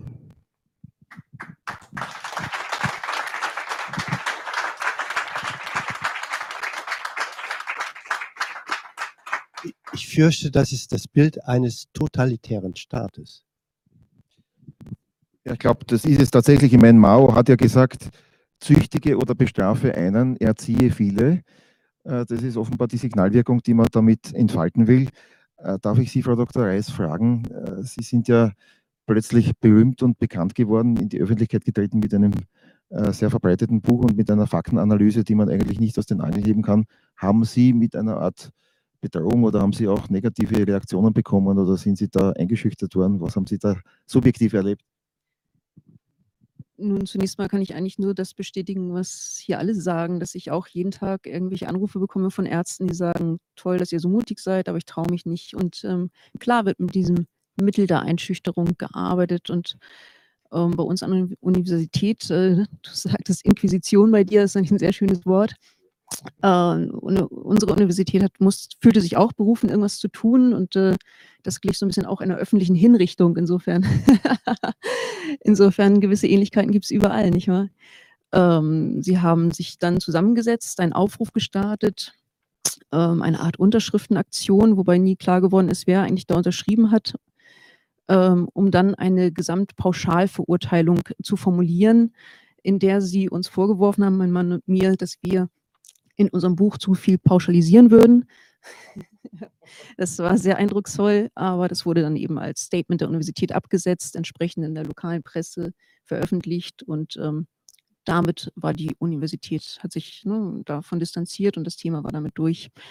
Ähm, das war schon eine sehr seltsame Aktion für eine Universität, die an sich ein Ort sein sollte, wie viele Orte eigentlich ein Ort sein sollten für einen offenen Diskurs, gerade in der Wissenschaft, ähm, gibt es ja eigentlich die Grundidee, dass man sich austauscht. Ich habe dann, als diese Aktion gestartet wurde, es war Anfang, Mitte August ungefähr, natürlich direkt äh, gefragt in den Dekan und die entsprechenden Menschen, äh, was stimmt denn nicht an dem, was wir sagen? Welche Fakten sind falsch? Und wir lasst uns doch darüber reden. Ähm, und ähm, wir sind auch gern bereit, in der nächsten Buchauflage das zu korrigieren, falls da irgendwas wirklich nicht stimmt. Und ich warte bis heute auf die Antwort. Ne? Ich meine, es wird kein Diskurs geführt. Und ähm, ja, ich meine, es ist, dass dieser Diskurs nicht stattfindet, ist schon aussagekräftig genug, finde ich. Und traurig genug, leider. Dankeschön. Also diese Zusammenschau dieser Befundung, es wird Angst gemacht, es wird Druck gemacht, Leute werden gegeneinander ausgespielt, Menschen werden entmenscht, indem man ihnen eine Maske aufsetzt, sie werden damit gleichgeschaltet, sie werden sozusagen ihres eigentlichen Charakters, jedenfalls ihres visuellen wahrnehmbaren Charakters entkleidet. Es gibt keinen wissenschaftlichen Diskurs. Es gibt nicht die Bereitschaft der Behörden und auch der Regierung, Fehlleistungen der letzten Monate zu korrigieren. Auch das, glaube ich, ist etwas vollkommen Neues, dass man nicht sagt, man hat eigentlich einen Fehler gemacht, was ja eigentlich gar kein Problem gewesen wäre. Nach 14 Tagen hätte man sagen können, wir haben es jetzt einmal versucht, so wie es halt ausgesehen hat und jetzt haben wir uns geirrt und dann verändern wir das Regime, wo wir mit den Maßnahmen umgehen.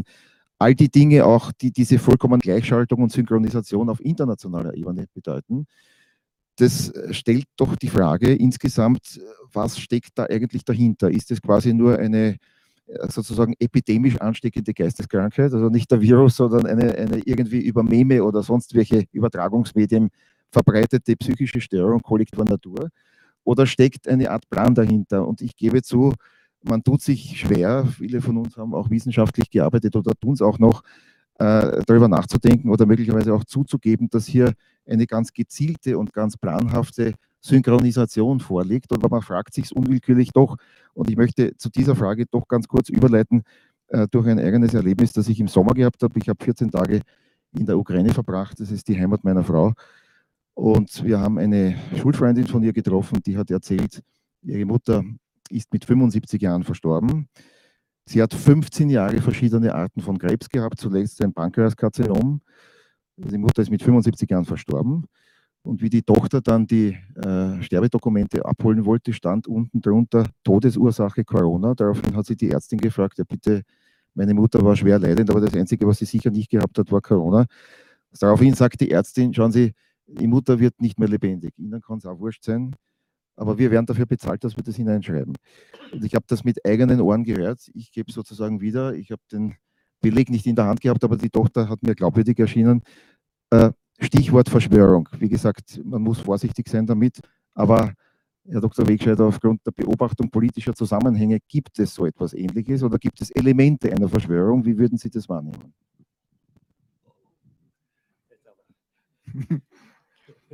Also ich habe einen großen Vorteil. Ich zähle ohnehin schon seit Monaten zu den Verschwörungstheoretikern. Insofern kann ich jetzt frei von der Leber äh, sprechen. Na, eins ist schon interessant, äh, oder zwei Dinge sind, sind interessant. Zum einen gab es ja diese, diese Pandemieübung, Event 201, äh, wo eigentlich fast haargenau das äh, im vergangenen Herbst durchgespielt wurde, was jetzt eingetreten ist und passiert ist. Äh, man erlebt das auch, äh, wenn Videos von unserem Interview äh, auf YouTube gelöscht werden äh, oder alle anderen äh, Statements, äh, Filme, Clips etc. im Internet gelöscht werden, äh, die man nicht haben will. das ist vor knapp einem Jahr bei dieser Übung bereits durchexerziert und besprochen worden, dass das so zu passieren hat.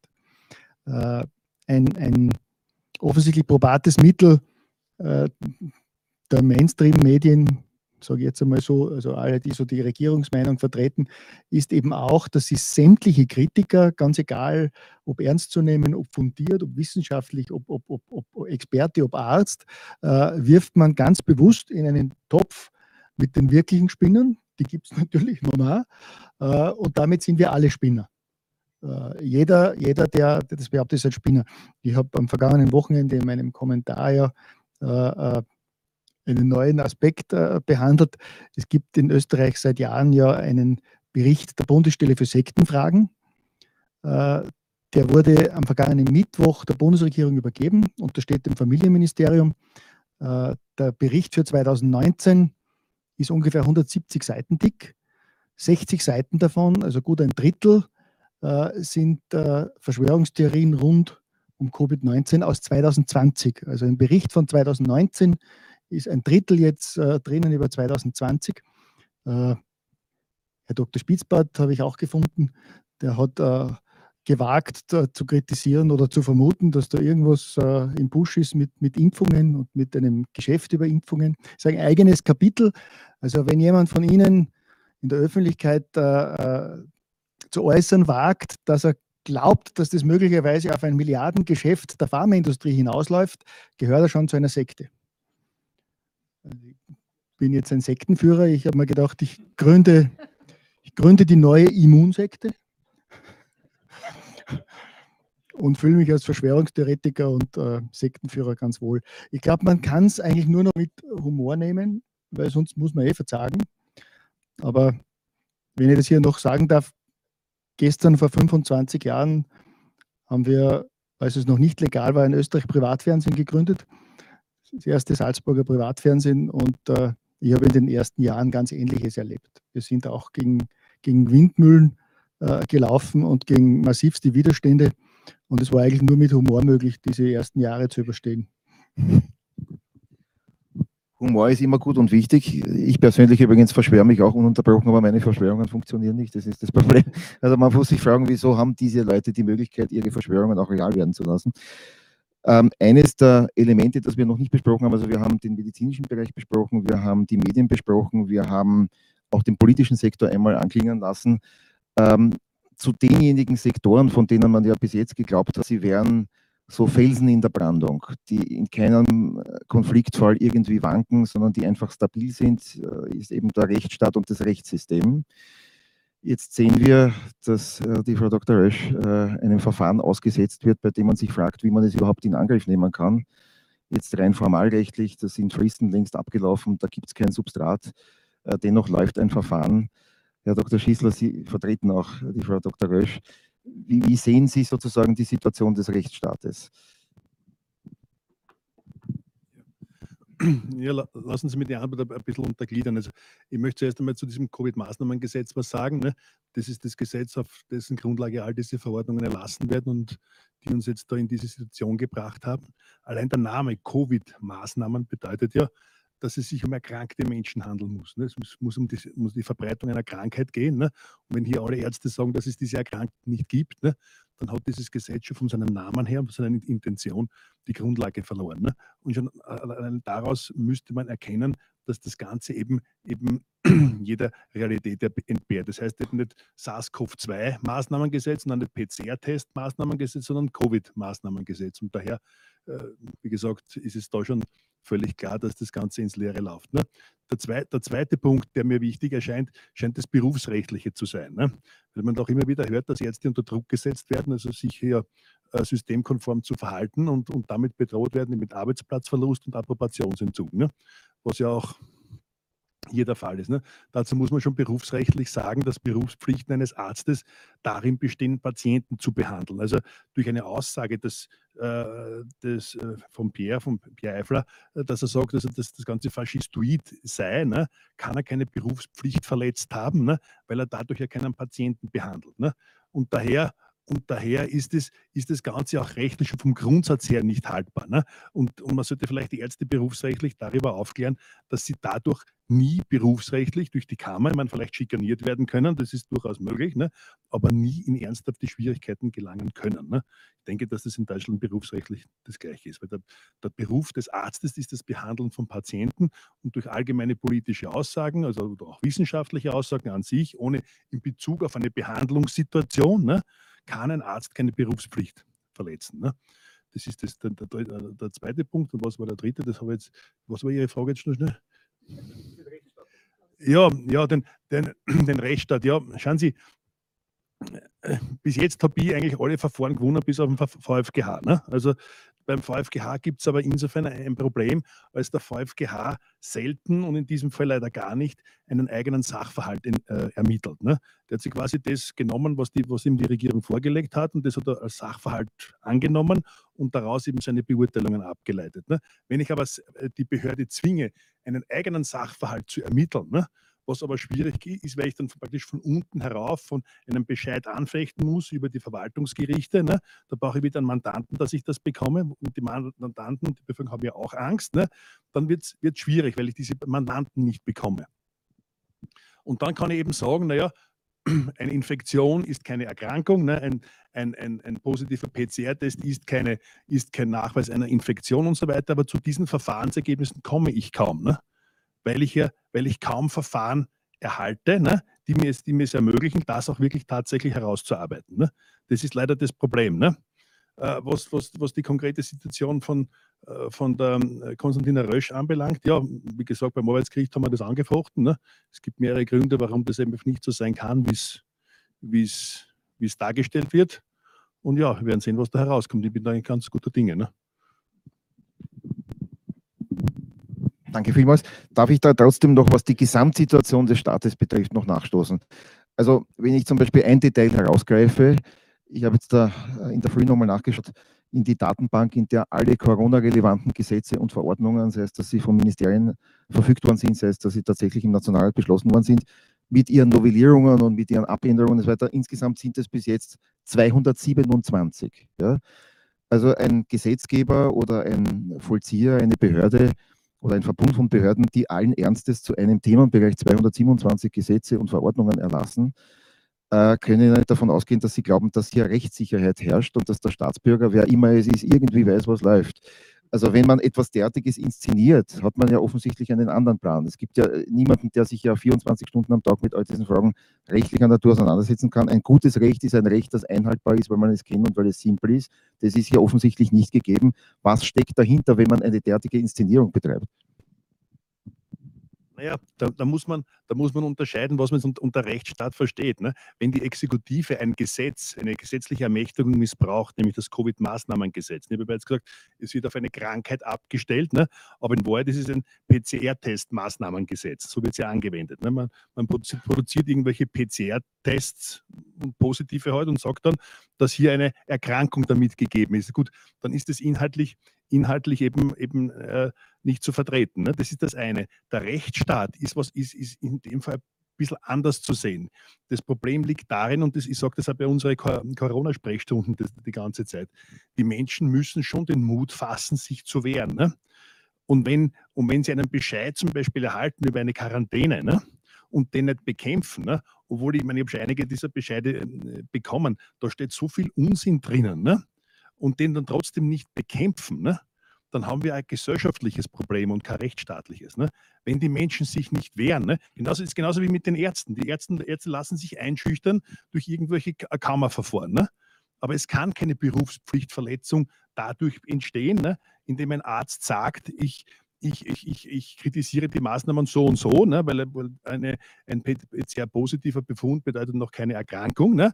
Dann, dann kann das niemals eine Berufspflichtverletzung sein, weil er es nicht im Rahmen einer Behandlungssituation zu einem Patienten gemacht hat, sondern es ist eine allgemeine Aussage, die nie zu einem äh, Approbationsentzug führen kann. Und genau diesen, diesen Mut muss man den Menschen geben, dass sie bereit sind, äh, ein Verfahren in Gang zu setzen, ob es als, als, als Quarantänebetroffener oder als Arzt, ne, muss man den, den, die Menschen rechtlich aufklären und ihnen irgendwie den Mut geben und, und sie müssen ihn auch zum Teil selbst fassen und dann kann man was ändern. Und wenn das nicht da ist, wird schwierig. Darf ich dazu direkt dann fragen? Äh, diese, also ich bin kein Verschwörer, aber ich möchte das Wort aussprechen, diese idiotische Quarantänemaßnahme. Wenn die mal äh, verhängt wird, was kann ein Österreicher, was kann ein Deutscher überhaupt tun? Was soll er tun? Das ist, das, ist, das ist an sich eine Standardfrage bei unseren Corona-Sprechstunden. Ne? Das beruht auf einem Bescheid. Das ist ein sogenannter Mandatsbescheid, der auf die Schnelle erlassen wird mit, einem 08, mit einer 0815-Begründung und dann mit einer sogenannten Vorstellung, das ist ein eigenes Rechtsmittel, ne, äh, bekämpfen kann und, und sagt, man, man, beantragt die Einleitung eines ordentlichen verwaltungsbehördlichen Ermittlungsverfahrens. Ne? Aber das muss auch wer machen. Und wenn das keiner tut und jeder diesen Bescheid schluckt, ja, da, da, ja, ähm, ja, das kann man, da kann man arbeiten, das kann man auch selbst machen. Ne? Diese, diese, diese Bescheide sind, sind, dermaßen, sind dermaßen, wie soll man sagen, ja, abwegig formuliert, ne, dass man sie ziemlich leicht auch bekämpfen kann. Und wenn man, naja, durch Vorstellung, durch, durch dass man ein Rechtsmittel dagegen macht. Ne? Bei der, bei der, bei der, bei der bei jedem Bescheid haben Sie eine Rechtsmittelbelehrung. Ne? Da steht drinnen, was Sie dagegen tun können. Ne? So, und da steht drinnen, also gegen diesen Bescheid können Sie Vorstellungen erheben, dann schicken, schicken Sie eine E-Mail und schreiben eine, ich, ich erhebe Vorstellungen beantrage die Einleitung eines ordentlichen Ermittlungsverfahrens. Punkt. Ja. Danke, das, das war sehr, sehr wichtig. Diese Aussage bitte ganz klar vielleicht mit, mit Text versehen, weil uns erreichen Zahl, unzählige, zahllose Anfragen. Was können wir tun? Herr, ja.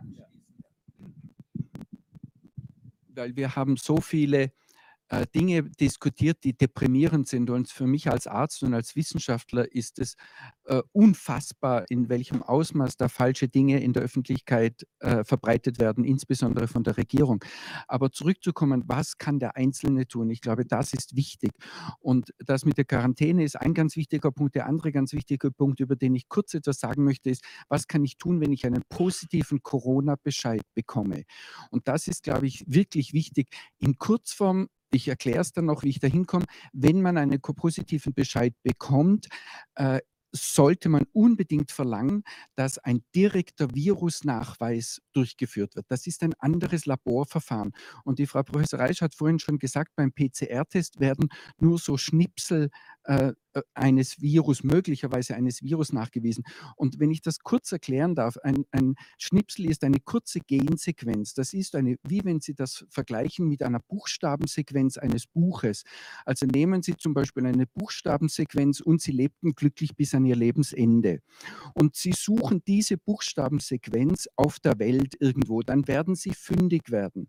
Dann werden Sie aber nicht sicher sein und dann können Sie sagen, ja, das ist genau dieses Märchen. Aber dann werden Sie draufkommen, nein, aber es gibt noch andere Märchen, die haben auch diese Buchstabensequenz. Und dann werden Sie draufkommen, ja, es gibt sogar andere Bücher oder Abhandlungen, die gar kein Märchen sind, wo diese Buchstabensequenz drinnen ist.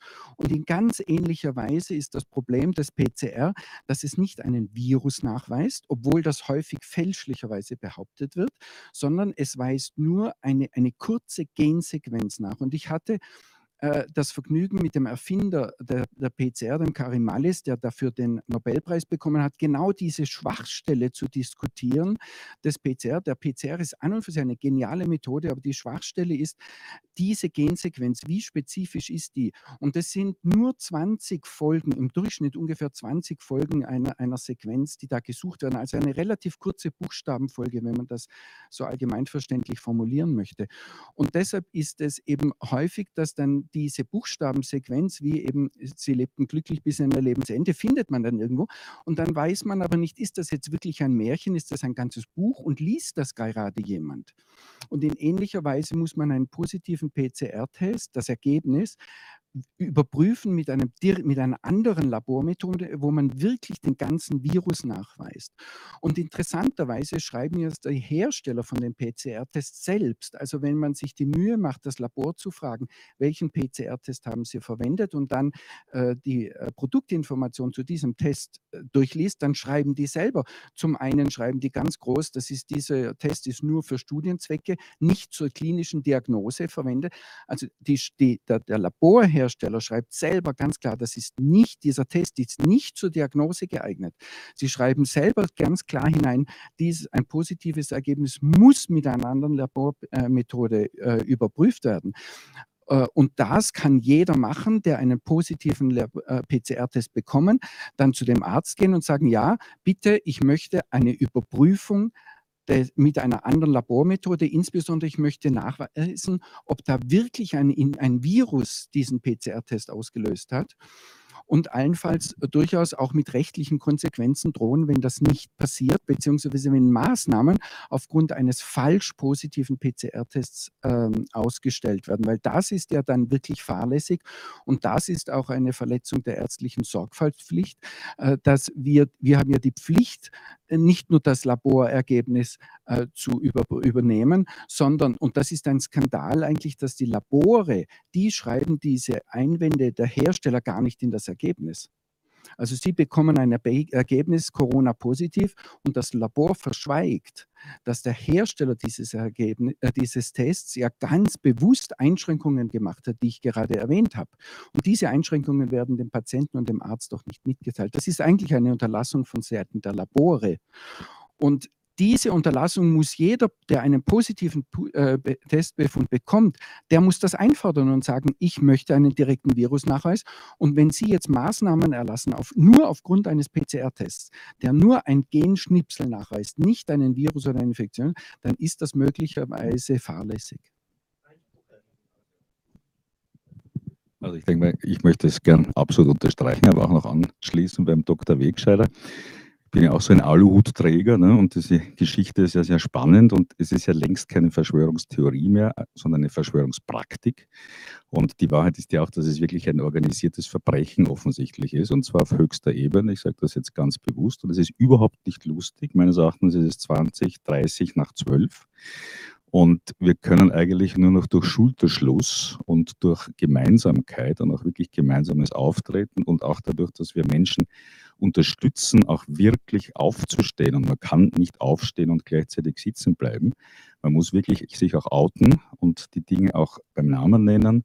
Ich glaube, es ist wirklich höchste Gefahr in Verzug. Und ich denke ich möchte alle, die hier sind, ansprechen, vor und hinter der Kamera, sich auch da wirklich zu informieren, zu kommunizieren, zu vernetzen, ein gemeinsames Ziel zu definieren. Und da geht es ja um unsere Freiheit, es geht um unsere Mündigkeit, es geht um unsere Würde. Und ich freue mich, dass du das so auch klar ausgesagt hast. Man kann nur was tun, man muss sich da wirklich outen und auch aufstehen. Und bin froh, dass Sie das Event 201 erwähnt haben. Das ist ja quasi das Drehbuch dessen, was jetzt hier passiert. Kurz davor gab es, ich habe da also in der Zwischenzeit auch sehr spannende Informationen, ja eigentlich eine fürchterliche Wirtschaftskrise, die noch lange nicht sozusagen äh, publiziert ist. Das ist eigentlich wie die Antwort darauf. Meines Erachtens, und das wird vielleicht noch der Kollege Bagte ein bisschen über diese Impfunmöglichkeit berichten, geht es ja genau in diese Richtung, dass Menschen jetzt das um das betteln, was sie vor einem Jahr noch nicht mal entfernt hätten mit sich machen lassen. Dann geht es letztlich um Verlust der Identität, digitale äh, Identität, äh, digitales Geld und ich denke, das wird in relativ kurzer Zeit kommen. Also ich möchte das nochmal ansprechen, wir brauchen Schulterschluss und wir brauchen eine Gemeinsamkeit. Danke vielmals. Sie haben, Sie haben ja, Dr. Eifer, das Stichwort Impfen schon äh, angesprochen. Ich glaube, das ist das, was uns in der naturwissenschaftlichen Betrachtung in dieser Runde jetzt noch fehlt. Ist die Impfung eine Antwort auf diese Unsäglichkeiten, mit denen wir auseinandergesetzt sind? Ähm, ähm, der Herr Dr. Spitzbart nickt und schüttelt gleichzeitig den Kopf. Darf ich ihn bitten, was sagt er aus, aus der Sicht der Alternativmedizin oder der Medizin insgesamt? Ist die Impfung die Lösung? In meinen Augen ist die Impfung überhaupt nicht die Lösung. Erstens nicht, weil die Impfung, diese geplante, wahrscheinlich Messenger-RNA-Impfung bei Menschen noch nie stattgefunden hat. Und wenn man diese Impfung dann gleich flächendeckend für alle Menschen der Welt einsetzen möchte, wo man Langzeitschäden gar nicht äh, abschätzen kann, wo eine, eine herkömmliche Impfung schon mindestens fünf, sechs Jahre dauert, um sie sicher zu machen, äh, glaube ich, dass diese völlig neue Impfung in verkürzter Zeit zu, zuzulassen, dass das Körperverletzung sein wird. Und äh, der Bill Gates hatte auch gesagt, die Impfung kann nur dann stattfinden, wenn die Impfschäden von der Allgemeinheit übernommen werden. Also Side-Effects müssen die, äh, müssen die, die Länder tragen, also Steuergelder müssen dafür aufkommen. Gewinn bitte privatisieren, Risiko äh, sozialisieren. Das ist ja mehrfach erwähnt worden, sogar in deutschen Tagesthemen wurde das erwähnt, 15 Minuten an der Zeit gehabt, zu der besten Sendezeit, für diese Impfung äh, Werbung zu machen. Und die eigentlich die Journalisten, die ein bisschen hinterfragen sollten, gibt es da Risiken, die haben wirklich wie die treuen Dackel, haben die das äh, nur abgenickt. Auch von der, die von der Leyen, die Europaministerin, die sagt, wir können nur froh sein, dass wir Bill Gates haben. Der deutsche äh, Gesundheitsminister sagt, wir können alle nur viel lernen vom, vom Herrn Spahn, äh, vom, von, von Bill Gates. Also da geht sehr viel aus von dieser, vom Weltgesundheitsminister, von eigenen Gnaden. Der hat sehr viel Geld, also 10 Prozent bei der WHO einzahlt, für zweckgebundene Spenden. Der sagt nicht WHO, ihr seid die Fachleute, ich tue meine Millionen, Milliarden da rein und ihr entscheidet mit eurem Fachwissen, wo wird das Geld gebraucht, wo kann ich am meisten helfen, kann ich Hunger stillen, kann ich frisches Wasser, sauberes Wasser äh, unter die Bevölkerung in Afrika beispielsweise bringen, in trockenen Regionen, wo ich mich engagiere beispielsweise. Aber nein, er macht nur zweckgebunden für die Impfung. Und dann hat er schon, ja, ich glaube, jahrelang vorbereitet, die ganzen Medien gesponsert, den Spiegel, eigentlich die Zeitung in Deutschland, auf die man sich verlassen konnte, dass ein Veto kommt. Der hat zweieinhalb Millionen bekommen und macht nur äh, Hofberichterstattung. Dann die Schweizer, äh, der Schweizer BAG, äh, Bundesamt für Gesundheit, kriegt von Bill Gates äh, mehrere Millionen. Die schwimmen im Geld. Sie brauchen von Bill Gates keine Millionen. Aber das sind halt die, die die Impfung zulassen müssen in der Schweiz.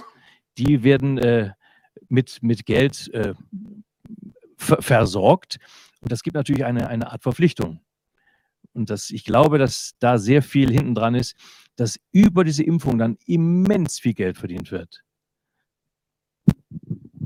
Dankeschön, Herr Dr. Spitzbart. Darf ich den Herrn Dr. Bakti noch bitten, wie er die Impffrage sieht? Ich sehe die Frage klar, wie mein Kollege.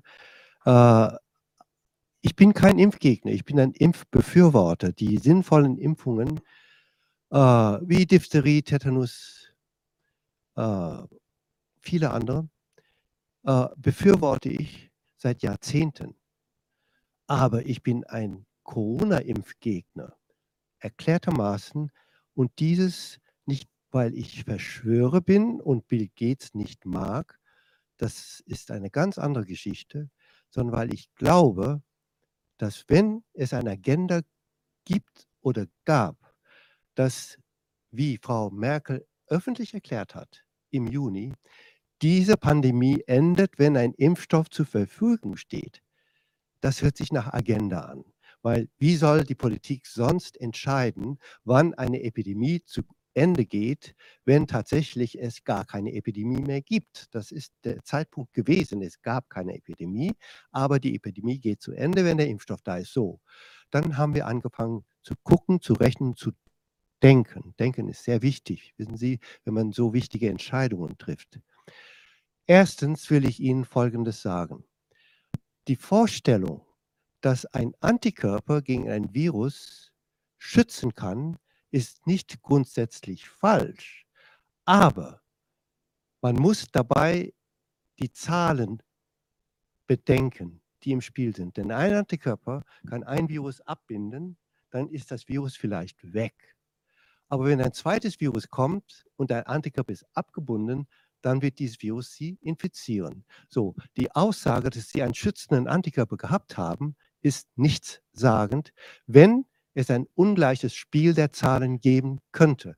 Und das gibt es immer, wenn ein Erreger über die Luftwege in die Lunge kommt.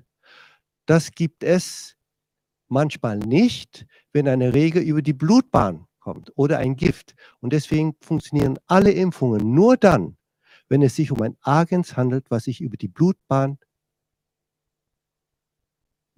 disseminiert oder sich verteilt. Das ist etwas, was ich gerne der Frau von der Leyen, Herrn Spahn und sogar Bill Gates gesagt hätte.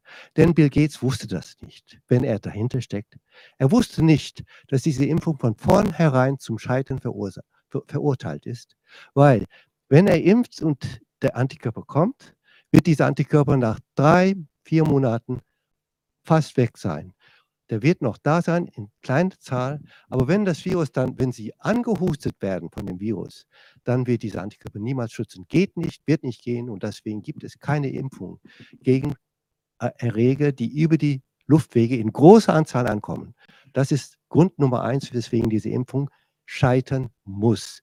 Grund Nummer zwei ist noch viel wichtiger. Wenn Sie hingehen und fragen, wie gefährdet ist ein Mensch unter 70 Jahre in Österreich oder in Deutschland ohne Vorerkrankung, sagen wir mit Vorerkrankung, alle, alle unter 70-Jährige, wie viel Prozent der dokumentiert Infizierten sind verstorben an Covid-19?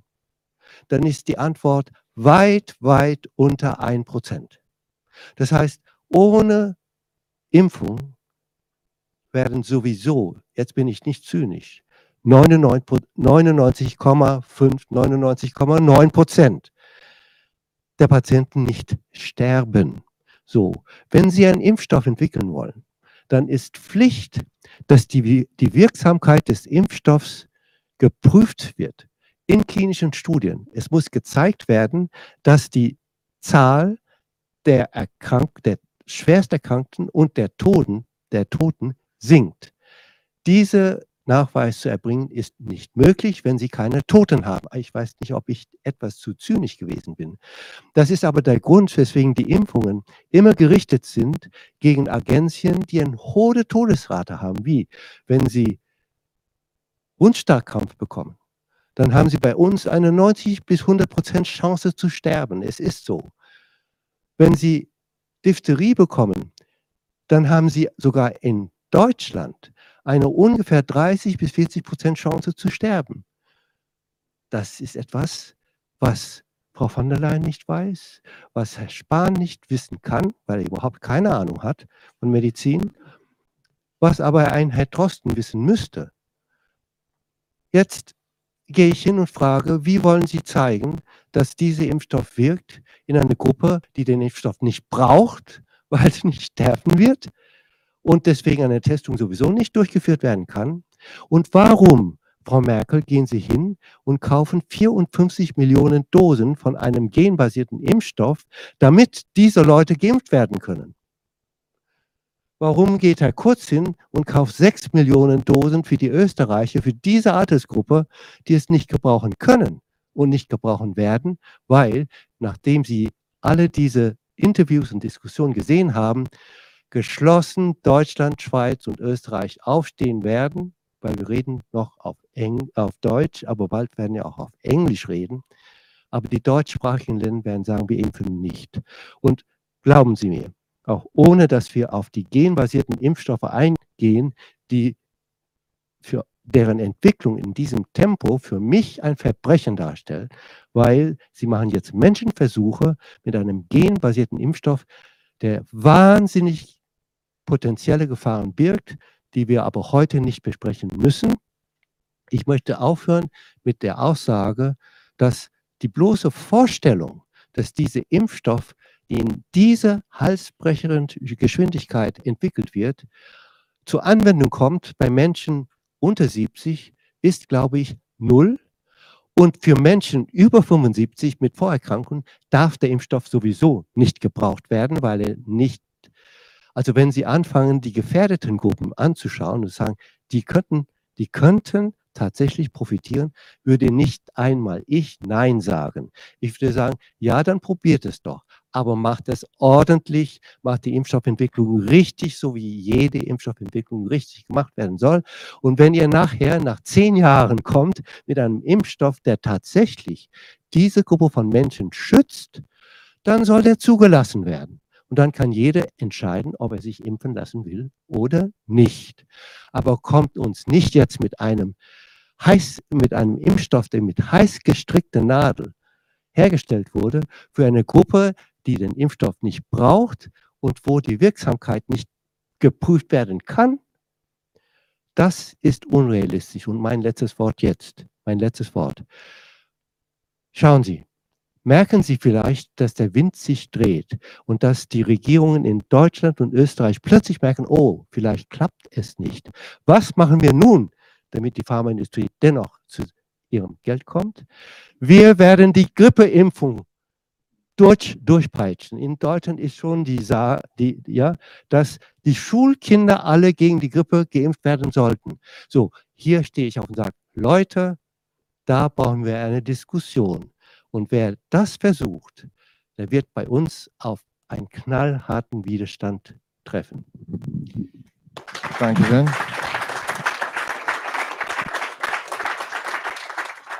Ja, ich bedanke mich jetzt mal zunächst äh, dazu noch, äh, Herr Dr. Fiola. Gerade als Arzt und als Wissenschaftler ist, mir wichtig, dass wir uns auf die Fakten berufen und die Fakten, uns die Fakten anschauen und dann entscheiden. Und da gibt es zu dieser Frage für einen Corona-Impfstoff, da gibt es genügend Fakten, dass wir eine, zu einer Schlussfolgerung kommen. Und es gibt zum Beispiel diese Studie, die die Universität Innsbruck in Ischgl gemacht hat, wo herausgekommen ist, dass 85 Prozent derjenigen, die mit, ähm, mit dem neuen Coronavirus in Kontakt gekommen sind, gar keine Symptome hatten und in dieser Zeit nur sehr, äh, die war die Todesrate sehr gering. Das heißt, wenn wir einen Virus haben, der offensichtlich nachgewiesenermaßen, und das äh, Beispiel in Ischgl ist kein Beispiel, es gab schon Anfang des Jahres ein Kreuzfahrtschiff in, in äh, Japan und Hongkong, die Diamond Princess, da war, gab es ganz ähnliche Ergebnisse. Äh, wenn nachgewiesen ist, dass dieser neue Coronavirus die meisten Menschen, damit, die damit in Kontakt kommen, gar keine Symptome haben, nur sehr wenige erkranken und nur ganz wenige versterben, dann ist die Notwendigkeit eines Impfstoffs von vornherein ja gar nicht gegeben, weil dieser Virus ja offensichtlich nachgewiesen, wiederholt nachgewiesenermaßen gar nicht gefährlich für, die, für den Großteil der Bevölkerung ist. Und wenn wir dazu wissen, dass es genügend Erfahrung jetzt gibt mit, dem Grippeimpf, mit der Grippeimpfung, und es gab erst neulich eine Studie, die nachgeschaut hat, wie wirksam ist denn die Grippeimpfung? Und die hat über, verglichen diejenigen Menschen, die sich mit der Grippeimpfung haben impfen lassen und diejenigen Menschen, die sich nicht haben impfen lassen mit der Grippeimpfung. Wie oft sind die krank geworden? Und das überraschende Ergebnis war, es gab keinen Unterschied. Das heißt, wenn wir Evidenz, noch einmal um als Beispiel zum, von dem Zahnarzt zurückzukommen, äh, wenn wir zum Zahnarzt gehen, erwarten wir, dass er sachlich fundiert uns behandelt. Aber das sollen wir nicht nur beim Zahnarzt erwarten, sondern überhaupt in der Medizin. Und wenn wir jetzt eine Grippe, über eine Grippeimpfung reden oder eine Corona-Impfung und wir wissen nachgewiesenermaßen, hat die Grippeimpfung keinen Schutz, sondern der beste Schutz vor diesen äh, grippalen Infekten und Grippe ist, dass man das durchmacht in einem Lebensalter, wo man das übersteht ohne große Symptome, dass man dann die, Alt die Antikörper im Alter hat. Aber die die, die, die, Entschuldigung, ja, dass man geschützt ist, dass das Immunsystem geschützt ist. Und äh, die Studie in Ischgl hat auch ein erschreckendes Ergebnis gebracht. Das hat die, die Studienleiterin in Innsbruck auch hervorgehoben, dass es kam, kam zu einer durch, äh, durch äh, Infektion von etwa 40 Prozent der Bevölkerung in Ischgl haben diesen Virus, sind mit dem Virus in, in Kontakt gekommen. Und dann ist die Ausbreitung durch die sozialen Maßnahmen gebremst worden. Das heißt aber ja nichts anderes, als dass wir 60 Prozent der Bevölkerung von Ischgl bewahrt haben, in einem ersten Durchgang mit dem Virus in Kontakt zu kommen und Antikörper zu entwickeln. Das heißt, diese Menschen gehen jetzt in der, in der darauffolgenden Wintersaison ungeschützt in die Saison. Und das äh, führt zu der Schlussfolgerung, dass diese zweite Welle, von der wir alle reden, möglicherweise, wenn sie stattfindet, nur dann stattfinden kann, weil sie durch diese, durch diese äh, sozialen äh, Isoliermaßnahmen die Ausbreitung und damit die äh, Antikörperbildung äh, verhindert wurde. Und das sind wirklich äh, schwerwiegende ähm, Fehlentsch politische Fehlentscheidungen äh, des, äh, der Regierung und des Gesundheitsministers. Danke vielmals. Ich muss jetzt, glaube ich, ziemlich streng sein, die Geschichte.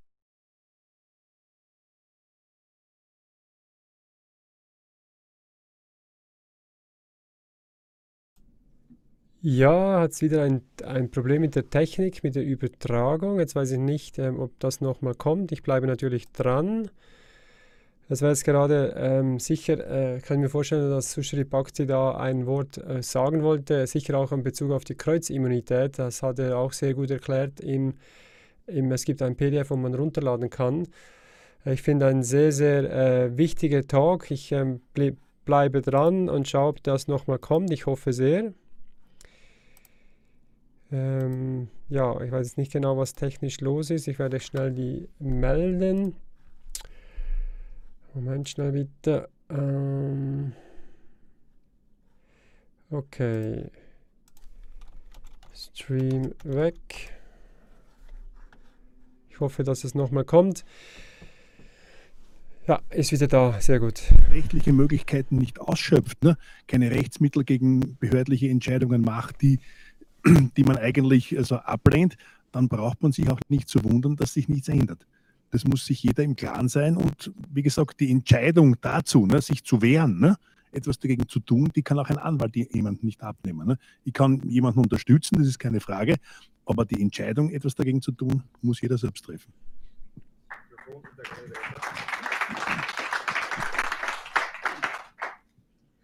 Also ich betrachte diese sogenannte Krise als eine Riesenchance, weil wir jetzt die Fehler unter Anführungszeichen in unserem demokratischen und gesellschaftlichen System so deutlich vor Augen äh, bekommen, dass man jetzt dann gezielt sagt, gut, wie geht es jetzt weiter, was machen wir jetzt? Und wir kommen da raus. Jede Krise hat einmal ein Ende und jede Regierung und jedes Regime und jedes politische Amt und jede Funktion hat einmal ein Ende. Bravo.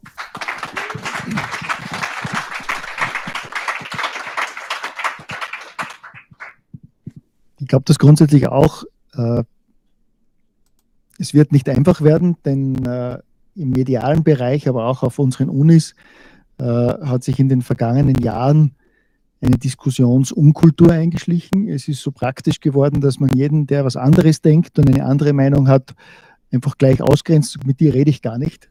Ganz schlimm ist es, dass das die Studenten auf den Unis schon so vorexerzieren.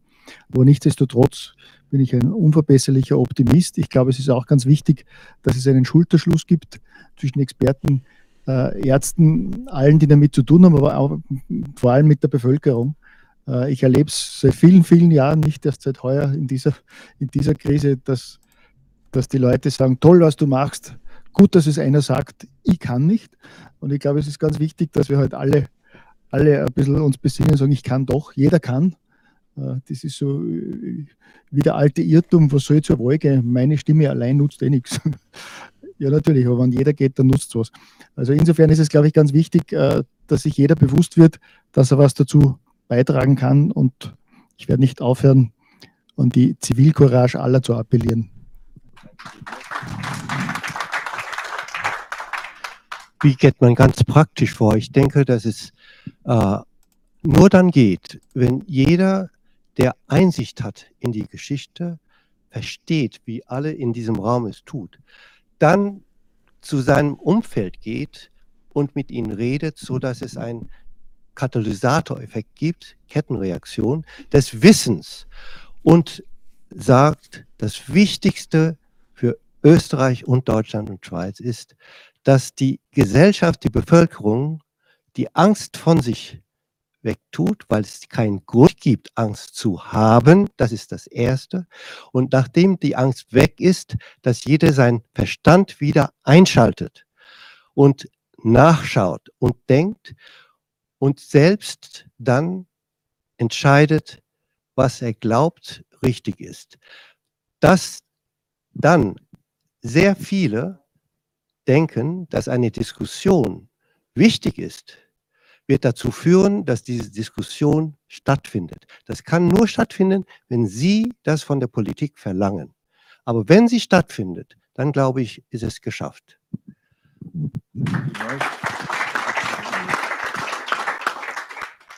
Ich ähm, würde zum Schluss gerne noch zwei Punkte machen. Das eine ist, ähm, wenn man uns hier zusammen sieht, dann sieht man eine gewisse Gruppe, die eigentlich einer sehr ähnlichen Meinung ist. Ähm, das ist nicht so, dass nicht ganz, ganz viele Menschen eingeladen worden sind, hier heute an dieser Diskussionsrunde teilzunehmen, sondern ähm, von, aus allen Bereichen, insbesondere der Menschen, die uns vielleicht in gewisse Schubladen einordnen, wurden unheimlich viele angeschrieben und eingeladen und keiner ist gekommen.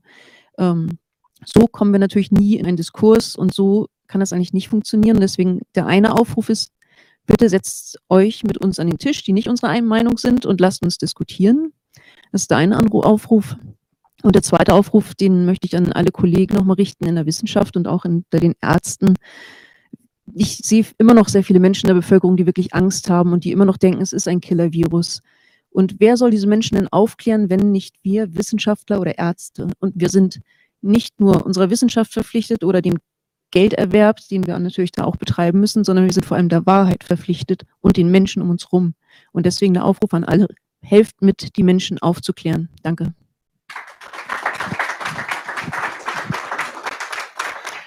Das ist ganz wichtig. Ähm, ich denke auch, man muss die Leute aus der Angst herausholen. Die Menschen sind in Schockstarre. Äh, ich weiß, ob es in Österreich so bekannt ist, der deutsche Gesundheitsminister Jens Spahn hat 20 Millionen Euro ausgegeben für eine Angstkampagne wie man die Angst transportiert in die Bevölkerung. Das ist Fakt. Das ist ein geleaktes Papier vom Innenministerium. Und diese Angst wieder rauszuholen aus den Leuten, dass die den Kopf einschalten, dass die selber wieder denken. Nämlich, nämlich Angst ist kein guter Ratgeber. Und diese Angst wieder rauszuholen, das ist das erste, die, die erste Pflicht, Leute aufzuklären, dass, äh, was sie selber tun können, um aus der die Krankheit gar nichts zu bekommen.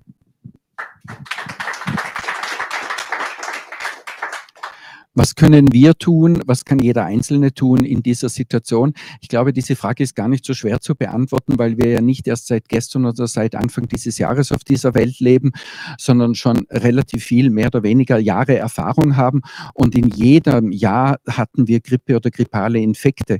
Und die Fakten und die Daten zeigen eindeutig, dass das neue Coronavirus und die verursachten Infektionen vergleichbar sind wie sonstige grippale Infekte. Und jeder von uns hat schon einmal eine Grippe oder einen Schnupfen gehabt und in vergleichbarer Weise sind wir mit diesem Virus konfrontiert und in keiner Weise mehr. Das heißt, es gibt, wie auch schon gesagt wurde, keinen Grund für Angst, sondern wir sollten das tun, was wir sonst immer tun wenn es kalt wird, warm anziehen, schauen, dass wir uns nicht verkühlen. Wenn jemand äh, Krankheitssymptome hat, sollte er nicht zur Arbeit gehen und natürlich nicht in den Bus oder in die U-Bahn steigen, sondern zu Hause bleiben, auch wenn der Arbeitgeber Druck macht äh, und äh, schauen, dass er wieder gesund wird. Wenn er sich behandelt nach sieben Tagen, wenn er sich nicht behandelt, ist er nach einer Woche üblicherweise wieder gesund. Und dann hat er ein, ein, Immunsystem, äh, das ihn schützt vor der Reinfektion vor diesem Virus. Und in dem nächsten Jahr wird es einen mutierten neuen Grippevirus geben und dann kriegt er es vielleicht wieder. Wir haben so viel Erfahrung. Jeder Einzelne hat so viel Erfahrung. Und auf dieser Erfahrung können wir aufbauen und müssen wir aufbauen. Und es gibt keinen Grund, dass wir uns vor diesem Virus mehr fürchten, wie wir uns sonst vor einer Grippe oder einem grippalen Infekt äh, äh, gefürchtet haben keinen Grund mehr. Und alle Maßnahmen sollten wir ablehnen, ablegen, die Masken vor allem ablegen, weil die sind nur gefährlich. Wir haben über die Maßnahmen noch gar nicht gesprochen, in welchem unglaublichen Ausmaß die Maßnahmen gefährlich und negativ sind für die Gesundheit. Und sie schützen, erstens schützen sie uns nicht, aber sie gefährden die Gesundheit vor allem von Menschen, die schon gesundheitliche Probleme haben oder älter, die sind besonders von diesen Maßnahmen getroffen. Und bitte kommen wir uns wieder nahe. Jeder von uns braucht das. Wir sind Menschen, Menschen, wir sind soziale Wesen, keine Computer, wir brauchen die Nähe. Das bringt uns nicht den Tod, sondern stärkt unser Immunsystem. Und wir können, wie gesagt, auf das zurückgreifen, was wir bisher immer gemacht haben und das Allerwichtigste, uns des Lebens erfreuen. Wunderbar. Also ich denke mal, vieles ist gesagt. Es geht um Kommunizieren, es geht um Aufstehen, es geht darum, dass wir auf der Seite der wirklichen Wissenschaft, der wirklichen Fakten sind, die sich nachweisen lassen und nicht umgekehrt. Ich denke, es geht darum, auch wirklich Zivilcourage zu machen und zu haben, gemeinsam. Und ist fast schon ein bekannter Schlusssatz von mir. Ich denke, da wo Unrecht zu Recht wird, wird wirklich ist es ganz, ganz wichtig, auch nicht mehr zu gehorchen, sondern es wird eigentlich Widerstand zur Pflicht. Und das Wichtigste ist der letzte Teil. Es wird Gehorsam zum Verbrechen. Und damit möchte ich eigentlich gerne schließen. Also, an, anschließend, daran, an, anschließend daran und in Ergänzung daran, als ich jung war, hieß es, wer sich nicht wehrt, der lebt verkehrt. Ich hätte nie gedacht, dass ich in meinem Alter wieder an diesen Spruch denken muss und wie, dass der nach wie vor oder neuerlich so wichtig ist. Dankeschön. Ja, ich darf mich an dieser Stelle zunächst ganz, ganz herzlich bedanken bei allen Teilnehmern an dieser Panel-Diskussion. Ich glaube, das war eine sehr, sehr hochwertige Diskussion. Ich glaube, das war eine wirklich faktenbasierte Diskussion. Das war eine Diskussion, bei der es ein unglaublich gutes Ausmaß an scharfsinnigen Analysen gegeben hat. Und ich darf mich jetzt zum Abschluss an unsere Zuseher, die uns zu Hause gesehen haben und jetzt noch dabei sind, wenden und sagen, bitte greifen Sie diese Informationen auf, werden Sie ein Multiplikator dieser Informationen. Gehen Sie zu Freunden, nehmen Sie Kontakt auf mit denen, die zunächst einmal gleichgesinnt sind und auch mit denen, die nicht gleichgesinnt sind. Führen Sie diese offensive Auseinandersetzung. Das macht ja unser Gemeinwesen aus, wenn wir es auf der Basis der Kultur, der Demokratie und des Rechtsstaates führen wollen. Begreifen Sie sich als Botschafter der Informationen, die Sie heute gehört haben. Und Gehen Sie davon aus, dass es Widerstand geben wird. Wir haben heute einige Erlebnisberichte gehört, dass es nicht einfach ist, zur eigenen Position zu stehen, auch nicht einfach ist, die Wahrheit zu vertreten. Tun Sie das bitte auch wirklich gegen den Widerstand, der Ihnen möglicherweise entgegenkommt. Ein gewisses Art von Risiko ist damit verbunden, aber eine gewisse Art von Bekennermut, um die Wahrheit zum Ausdruck zu bringen, ist notwendig, damit wir das Gemeinwesen, so wie wir es in den letzten Jahrzehnten eigentlich als rechtsstaatliche Demokratie begriffen haben, weiter pflegen und weiter retten können. Fühlen Sie sich als Botschafter und werden Sie bitte ganz aktiv. Damit nochmal ein ganz, ganz herzliches Dankeschön auch an diejenigen, die uns lange zugehört haben und das jetzt hoffentlich auch mit ein bisschen aufgreifen. Und ich äh, beende das Ganze mit einem herzlichen Gruß aus dem Alpin Juwel Hotel und äh, freue mich, dass wir sozusagen einen kleinen Beitrag dazu geleistet haben. Ein herzliches Grüß Gott. Auf Wiedersehen. Bleiben Sie uns gewogen.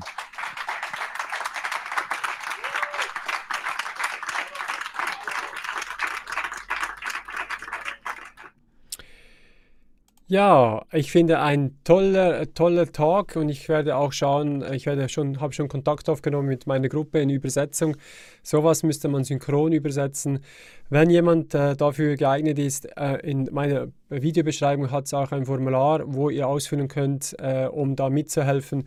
Sowas müsst in die Welt, äh, in die verschiedenen Sprachen. Es geht einfach darum, es ist sehr sachlich. Es ist nicht äh, hetzerisch, gar nicht. Es ist einfach sachlich, wo ganz viele Leute das erfahren sollten. Und das ist ähm, extrem wichtig. Und äh, ich werde schauen, dass man das organisieren kann, äh, simultan das zu übersetzen und dann in verschiedenen Sprachen das zur Verfügung stellt. Das wäre mal ein wichtiger Punkt. Dann, ich habe noch weitere Sachen, die ich euch mitgeben möchte. Es ist ähm, sehr wichtig. Schaut, dass ihr ähm, das wirklich ähm, verbreiten könnt. Den Link, ich kann mir vorstellen, dass möglicherweise Videos gelöscht werden. Dann hochladen auf Telegram, da kann man es weiterleiten. Telegram runterladen, ein sehr wichtiges Medium, weil da ist die Zensur noch nicht so stark. Und da müssen wir dranbleiben. Ähm, das ist ein wichtiger Punkt. Wir sind Telegram, ich stelle euch das schnell zur Verfügung kurz vor der äh, 50.000er Grenze. Da können wir einiges erreichen. Und ähm, ja, Freiheitsboten, auch ein sehr wichtiges Projekt. Ich schaue schnell, ähm, dass ich euch das zeigen kann. Moment. Äh, wo haben wir das? Da. Hier. Da hier ist der Telegram-Kanal. mein mein Telegram-Kanal Ihr seht, ich versuche da immer Sachen reinzuposten. Gerade ähm, sehr exklusiv, da wurde ein etwas geleakt. Ihr könnt das nachlesen. Vorgehen äh, bei Krankheits- und Erkältungssymptomen bei Kindern. Es sieht so aus, und das könnt ihr auch lesen. Sie wollen ganz klar, dass möglichst viele Leute getestet werden. Wenn ihr jetzt das Wissen habt, von was ihr in diesem Talk mitbekommen habt, könnt ihr euch einschätzen, was das bedeutet. Ich äh, hier für mich ein absolutes No-Go. Das ist in der Schweiz ein Plakat in Dietlikon. Lieber IKEA, ich werde nicht mehr bei euch einkaufen. Das ist Diskriminierung. Schaut selber. Dies gilt auch für alle Personen mit Arztzeugnis. Es ist ein absolutes No-Go. Ich werde diesen Betrieb nicht mehr unterstützen. Da muss ich aber sagen, da habt ihr äh, das definitiv falsch gemacht. Da, was ich noch zeigen wollte, ähm, da, Moment, ich habe hier genau, hier sind die Freiheitsboten, da gibt es ein GitHub-Verzeichnis, ist gut organisiert, schaut euch das an, ich werde das schnell in den Chat stellen, auch sehr wichtig. Äh, dass wir zusammenstehen, Flyer verteilen. Bodo ähm, stellt das zur Verfügung. Es gibt auch Möglichkeiten, wo ihr diese Flyer auch kostenlos bekommt, äh, um sachliche Informationen weiterzugeben.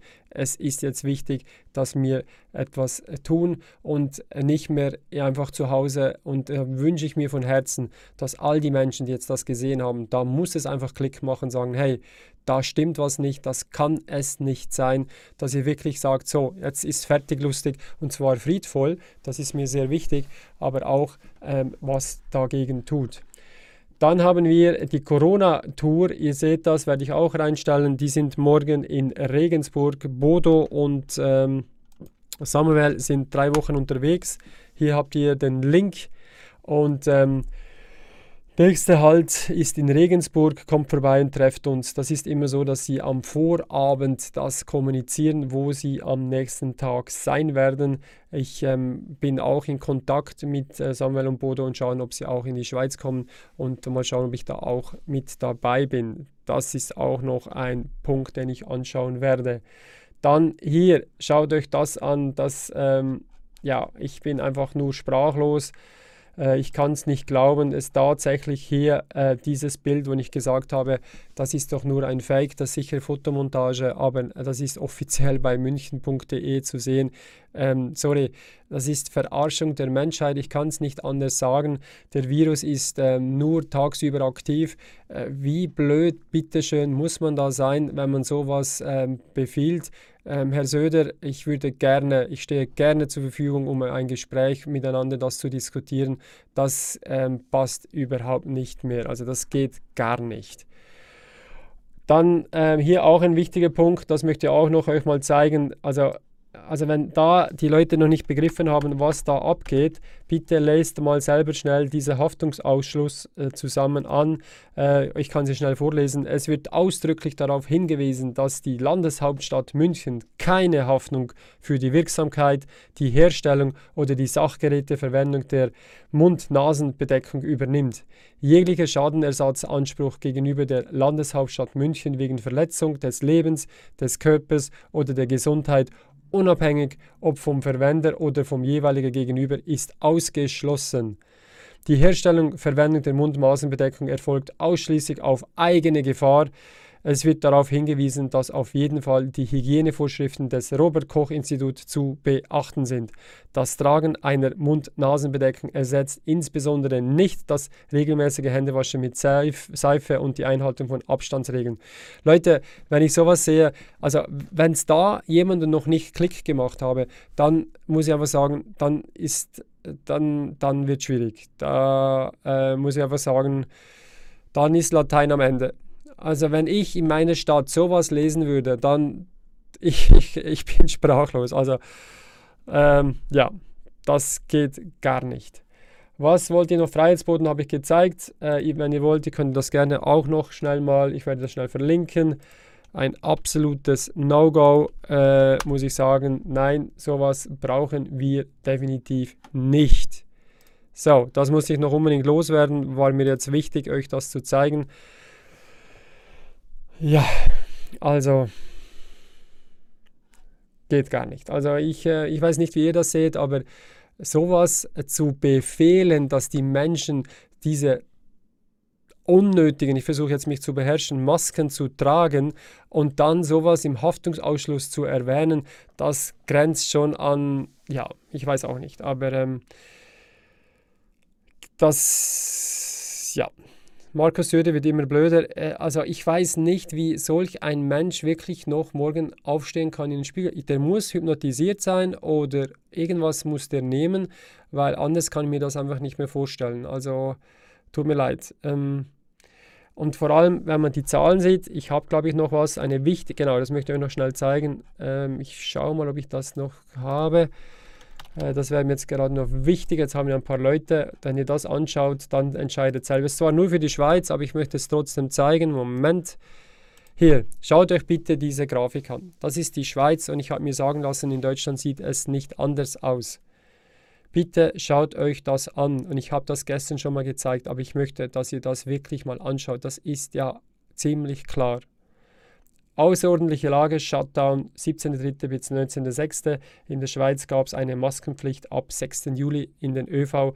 Und schaut mal, was diese Maßnahme bewirkt hat.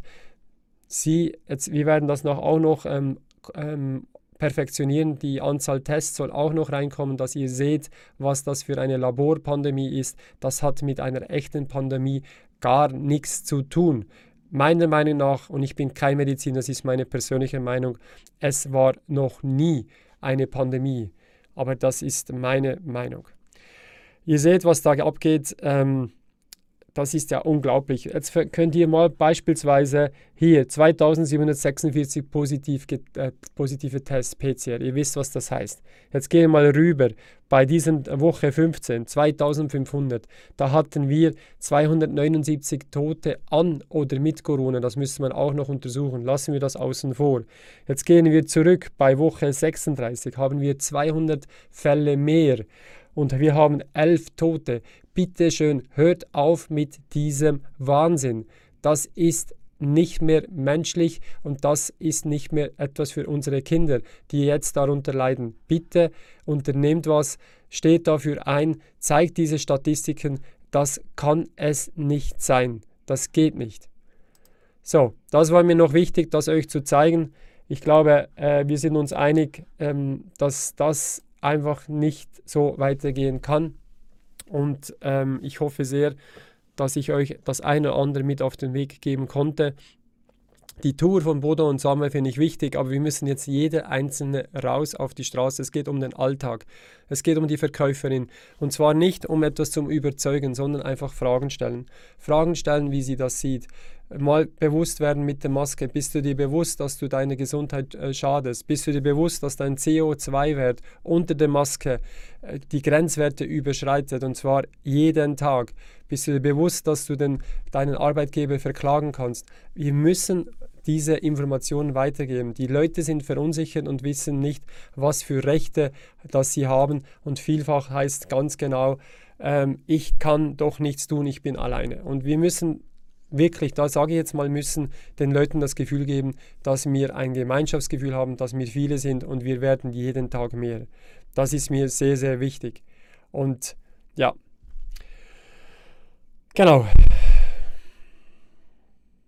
Das ist, ähm, das wollte ich einfach mal loswerden und ich hoffe, dass ich da Klartext reden konnte, ähm, dass ihr das auch versteht, wie ich es meine. Ich bin immer noch auf der friedvollen Schiene, aber ich möchte und ich wünsche mir von Herzen, dass wir jetzt einstehen. Und wenn, wenn ihr sonst nicht einstehen wollt, dann macht es für, für die Kinder.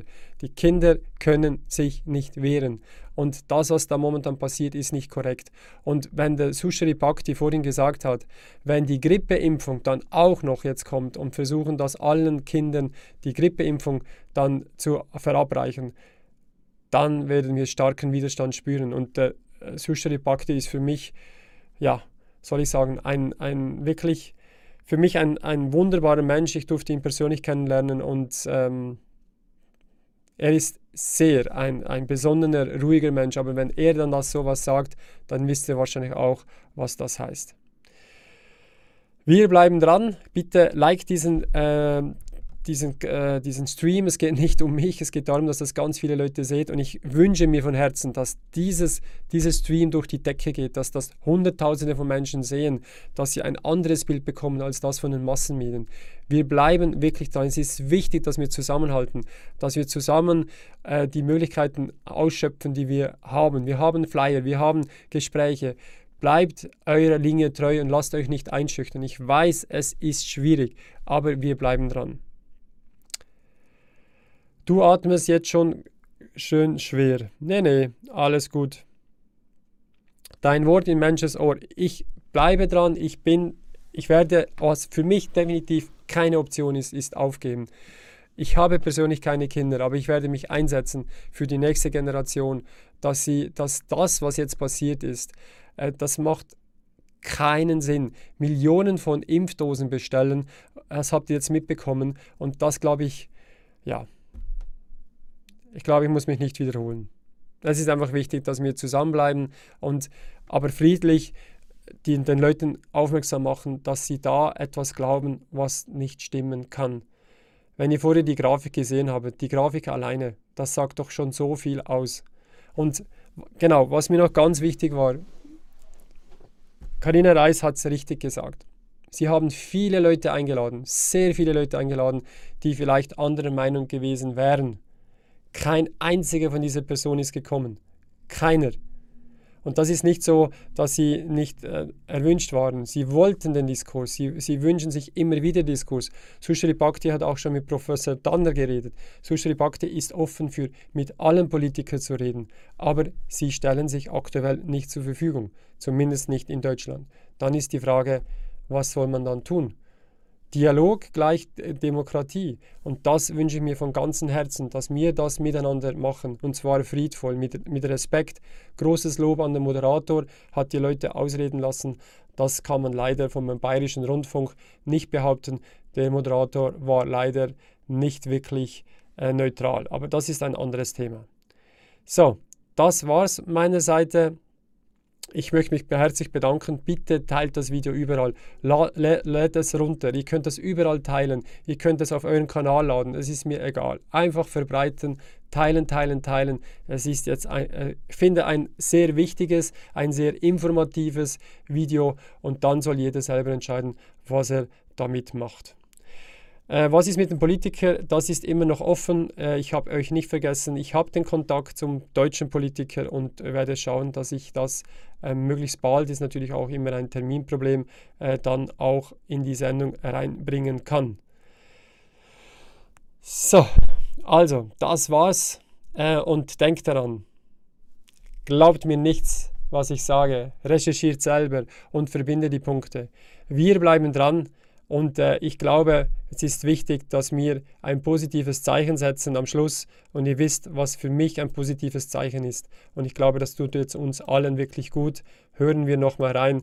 Es ist für mich ein wichtiges Lied. In dem Sinne, bis bald. Tschüss zusammen.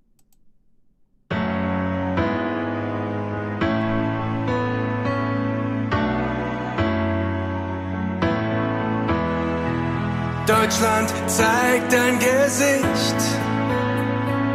Wach endlich auf, kämpf für dein Recht. Lass deine Kinder wieder frei. Lass sie wieder singen, spielen und schreien. Deutschland zeigt dein Gesicht, fürchte dich nicht. Sie sind Meister im Täuschen und manipulieren. Ich frag mich, wer verdient daran? Mit Angst und mit Schrecken lässt sich's besser regieren. Ein Riss geht durch unser Land. Hey, hab ich hier was nicht kapiert? Bitte sag mir, was ist hier passiert? Deutschland zeigt dein Gesicht. Wach endlich auf und kämpf für dein Recht. Lass deine Kinder wieder frei. Lass sie wieder atmen, singen und schreien. Deutschland zeigt dein Gesicht, fürchte dich nicht. Hey, ihr da oben, seid ihr echt so korrupt? Könnt ihr noch in den Spiegel sehen? Die Leute da draußen, die gehen echt kaputt. Viele müssen einsam von uns gehen. Nur weil ihr etwas gefunden habt und uns erzählt, das macht uns alle krank. Deutschland zeigt dein Gesicht. Wach endlich auf und kämpf für dein Recht. Lass deine Kinder wieder frei. Lass sie wieder atmen, singen und schreien. Deutschland zeigt dein Gesicht. Und wir sind viele. Und wir werden immer mehr. Auch wenn sie uns ignorieren